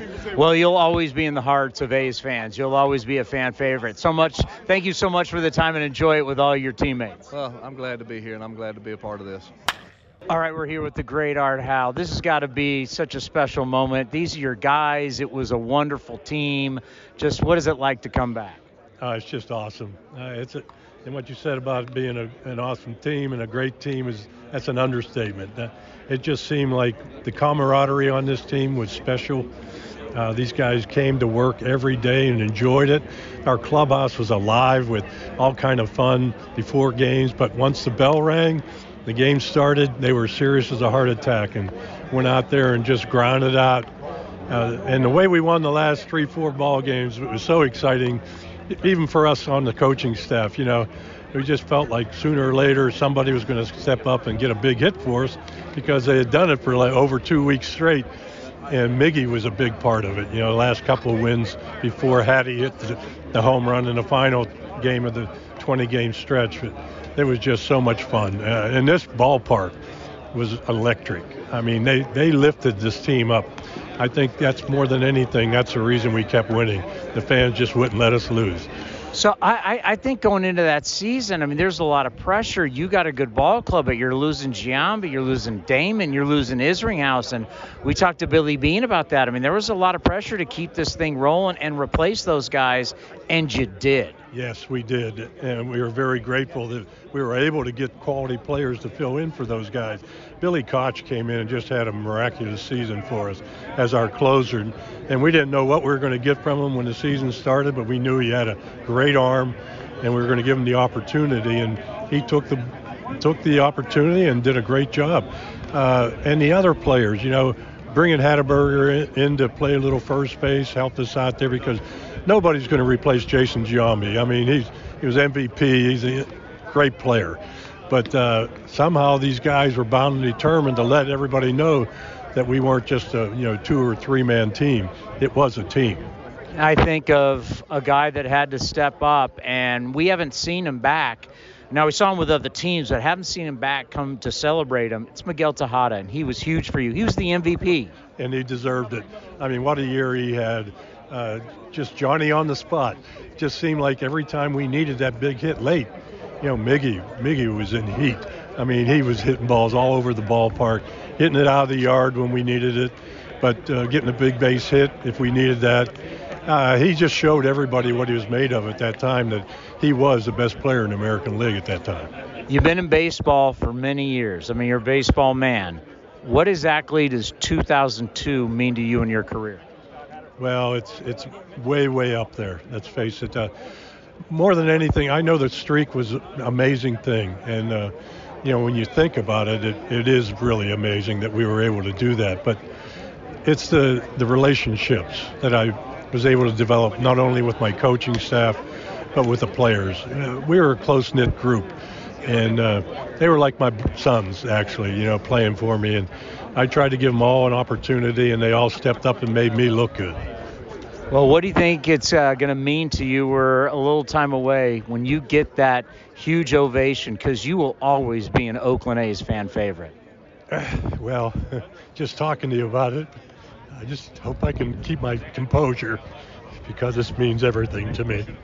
I hope you know that. I mean, there, there, there is such a fondness for you and this group. You, I didn't want to say it when we were doing the season ticket holder thing, but you guys really helped save baseball in Oakland. Well, I'm glad we could do that. And as I mentioned, it was my last year here. I wish I had been able to stay longer because my wife and I, we have talked about my my best stays as far as a manager, and we both agree that Oakland was the best for me and uh, and my family. We we loved the people here. They treated us really, really well. And but you know, you have to move on, and uh, you know, I, I I wish them the best because they got in the playoffs the very next year. Ken Maka took over my reins when I left, and he did a great job and just came up a little short. It just seemed like there's always one crazy play that kept the A's from getting to the World Series, but uh, someday it'll happen again. Enjoy the moment. You deserve every minute of it. Thank you, Chris. Appreciate it. Well, this is special, and we've been talking about it because you're truly one of the great Oakland athletics of all time. You've been back as a former player with another team, but now you're back as an A again. What does that mean to you? Well, when they when they came here with another team, I always got in my mind that I'm an A player, you know. Uh, Oakland is the team that gave me the opportunity to sign me in the Dominican and came back here and, and gave me the opportunity to play in the minor league and then came to the big league and played for for so long for them. It's, it's special. I, everywhere that I go, I just think I'm an A player. You know, I first saw you in Modesto. You're twenty years old with the Modesto A's, and they're like, hey, this Tejada kid is something special. And I just think about this season. Jason Giambi had left. They needed a new hero. They needed that new guy. You became that guy. Not only did you become that guy, you became the American League M V P. What did this season mean for you personally? This season has been a lot, and uh, the good thing for, for me is special after Jason and all those guys leave, just because they prepare, you know, they prepare off. Uh, Jason is is it really helped us up, be the player that I am. That's why, that's why when the he left, we, we, we, we take up and do what we do, and uh, I mean, that's special. That's a, that's a, that's a great season. I learned a lot from them, and that's why I put in practice in the game in the two thousand two. And you had so many big hits during that hitting streak down the stretch. I mean, you came up in the biggest moments when your team needed you. Yeah, you know, that's, that's what I say. I always say that I prepare for the game. I prepare for the big moment. I like big moment. And I know and I know that year that I, that I was really a special uh, part of this team. And that's why every day I came to the field, prepare one hundred percent, and try to be good. That's why every time I got the opportunity, I'm come through. What do you think it's going to be like when your name gets called and you get that big ovation? Because this fan base loves you. I, I love the fans. Yeah, I know they're gonna be big. I love the fans. I already, I already walked through the, through the city, and uh, it's, it's, it's, yesterday I was in Modesto too, I was visiting friend, old friend, and I know I saw the people have people got friends happy to see me, and I, I know I know today it's gonna be exciting to see everybody just cheering for me. By the way, the uniform looks great. What was that like to put this uniform back on? It's always a pleasure, always a pleasure. Every time I put that uniform, I feel like I want to play the game. And, uh, you know, like I say, everything from Oakland area for me is, is, is, is a pleasure. Well, thank you so much. It's so great to have you back. And don't be a stranger. This, this fan base absolutely loves you. Thank you. Thank you. And I love the fun here, too. This has been a presentation of the Oakland Athletics.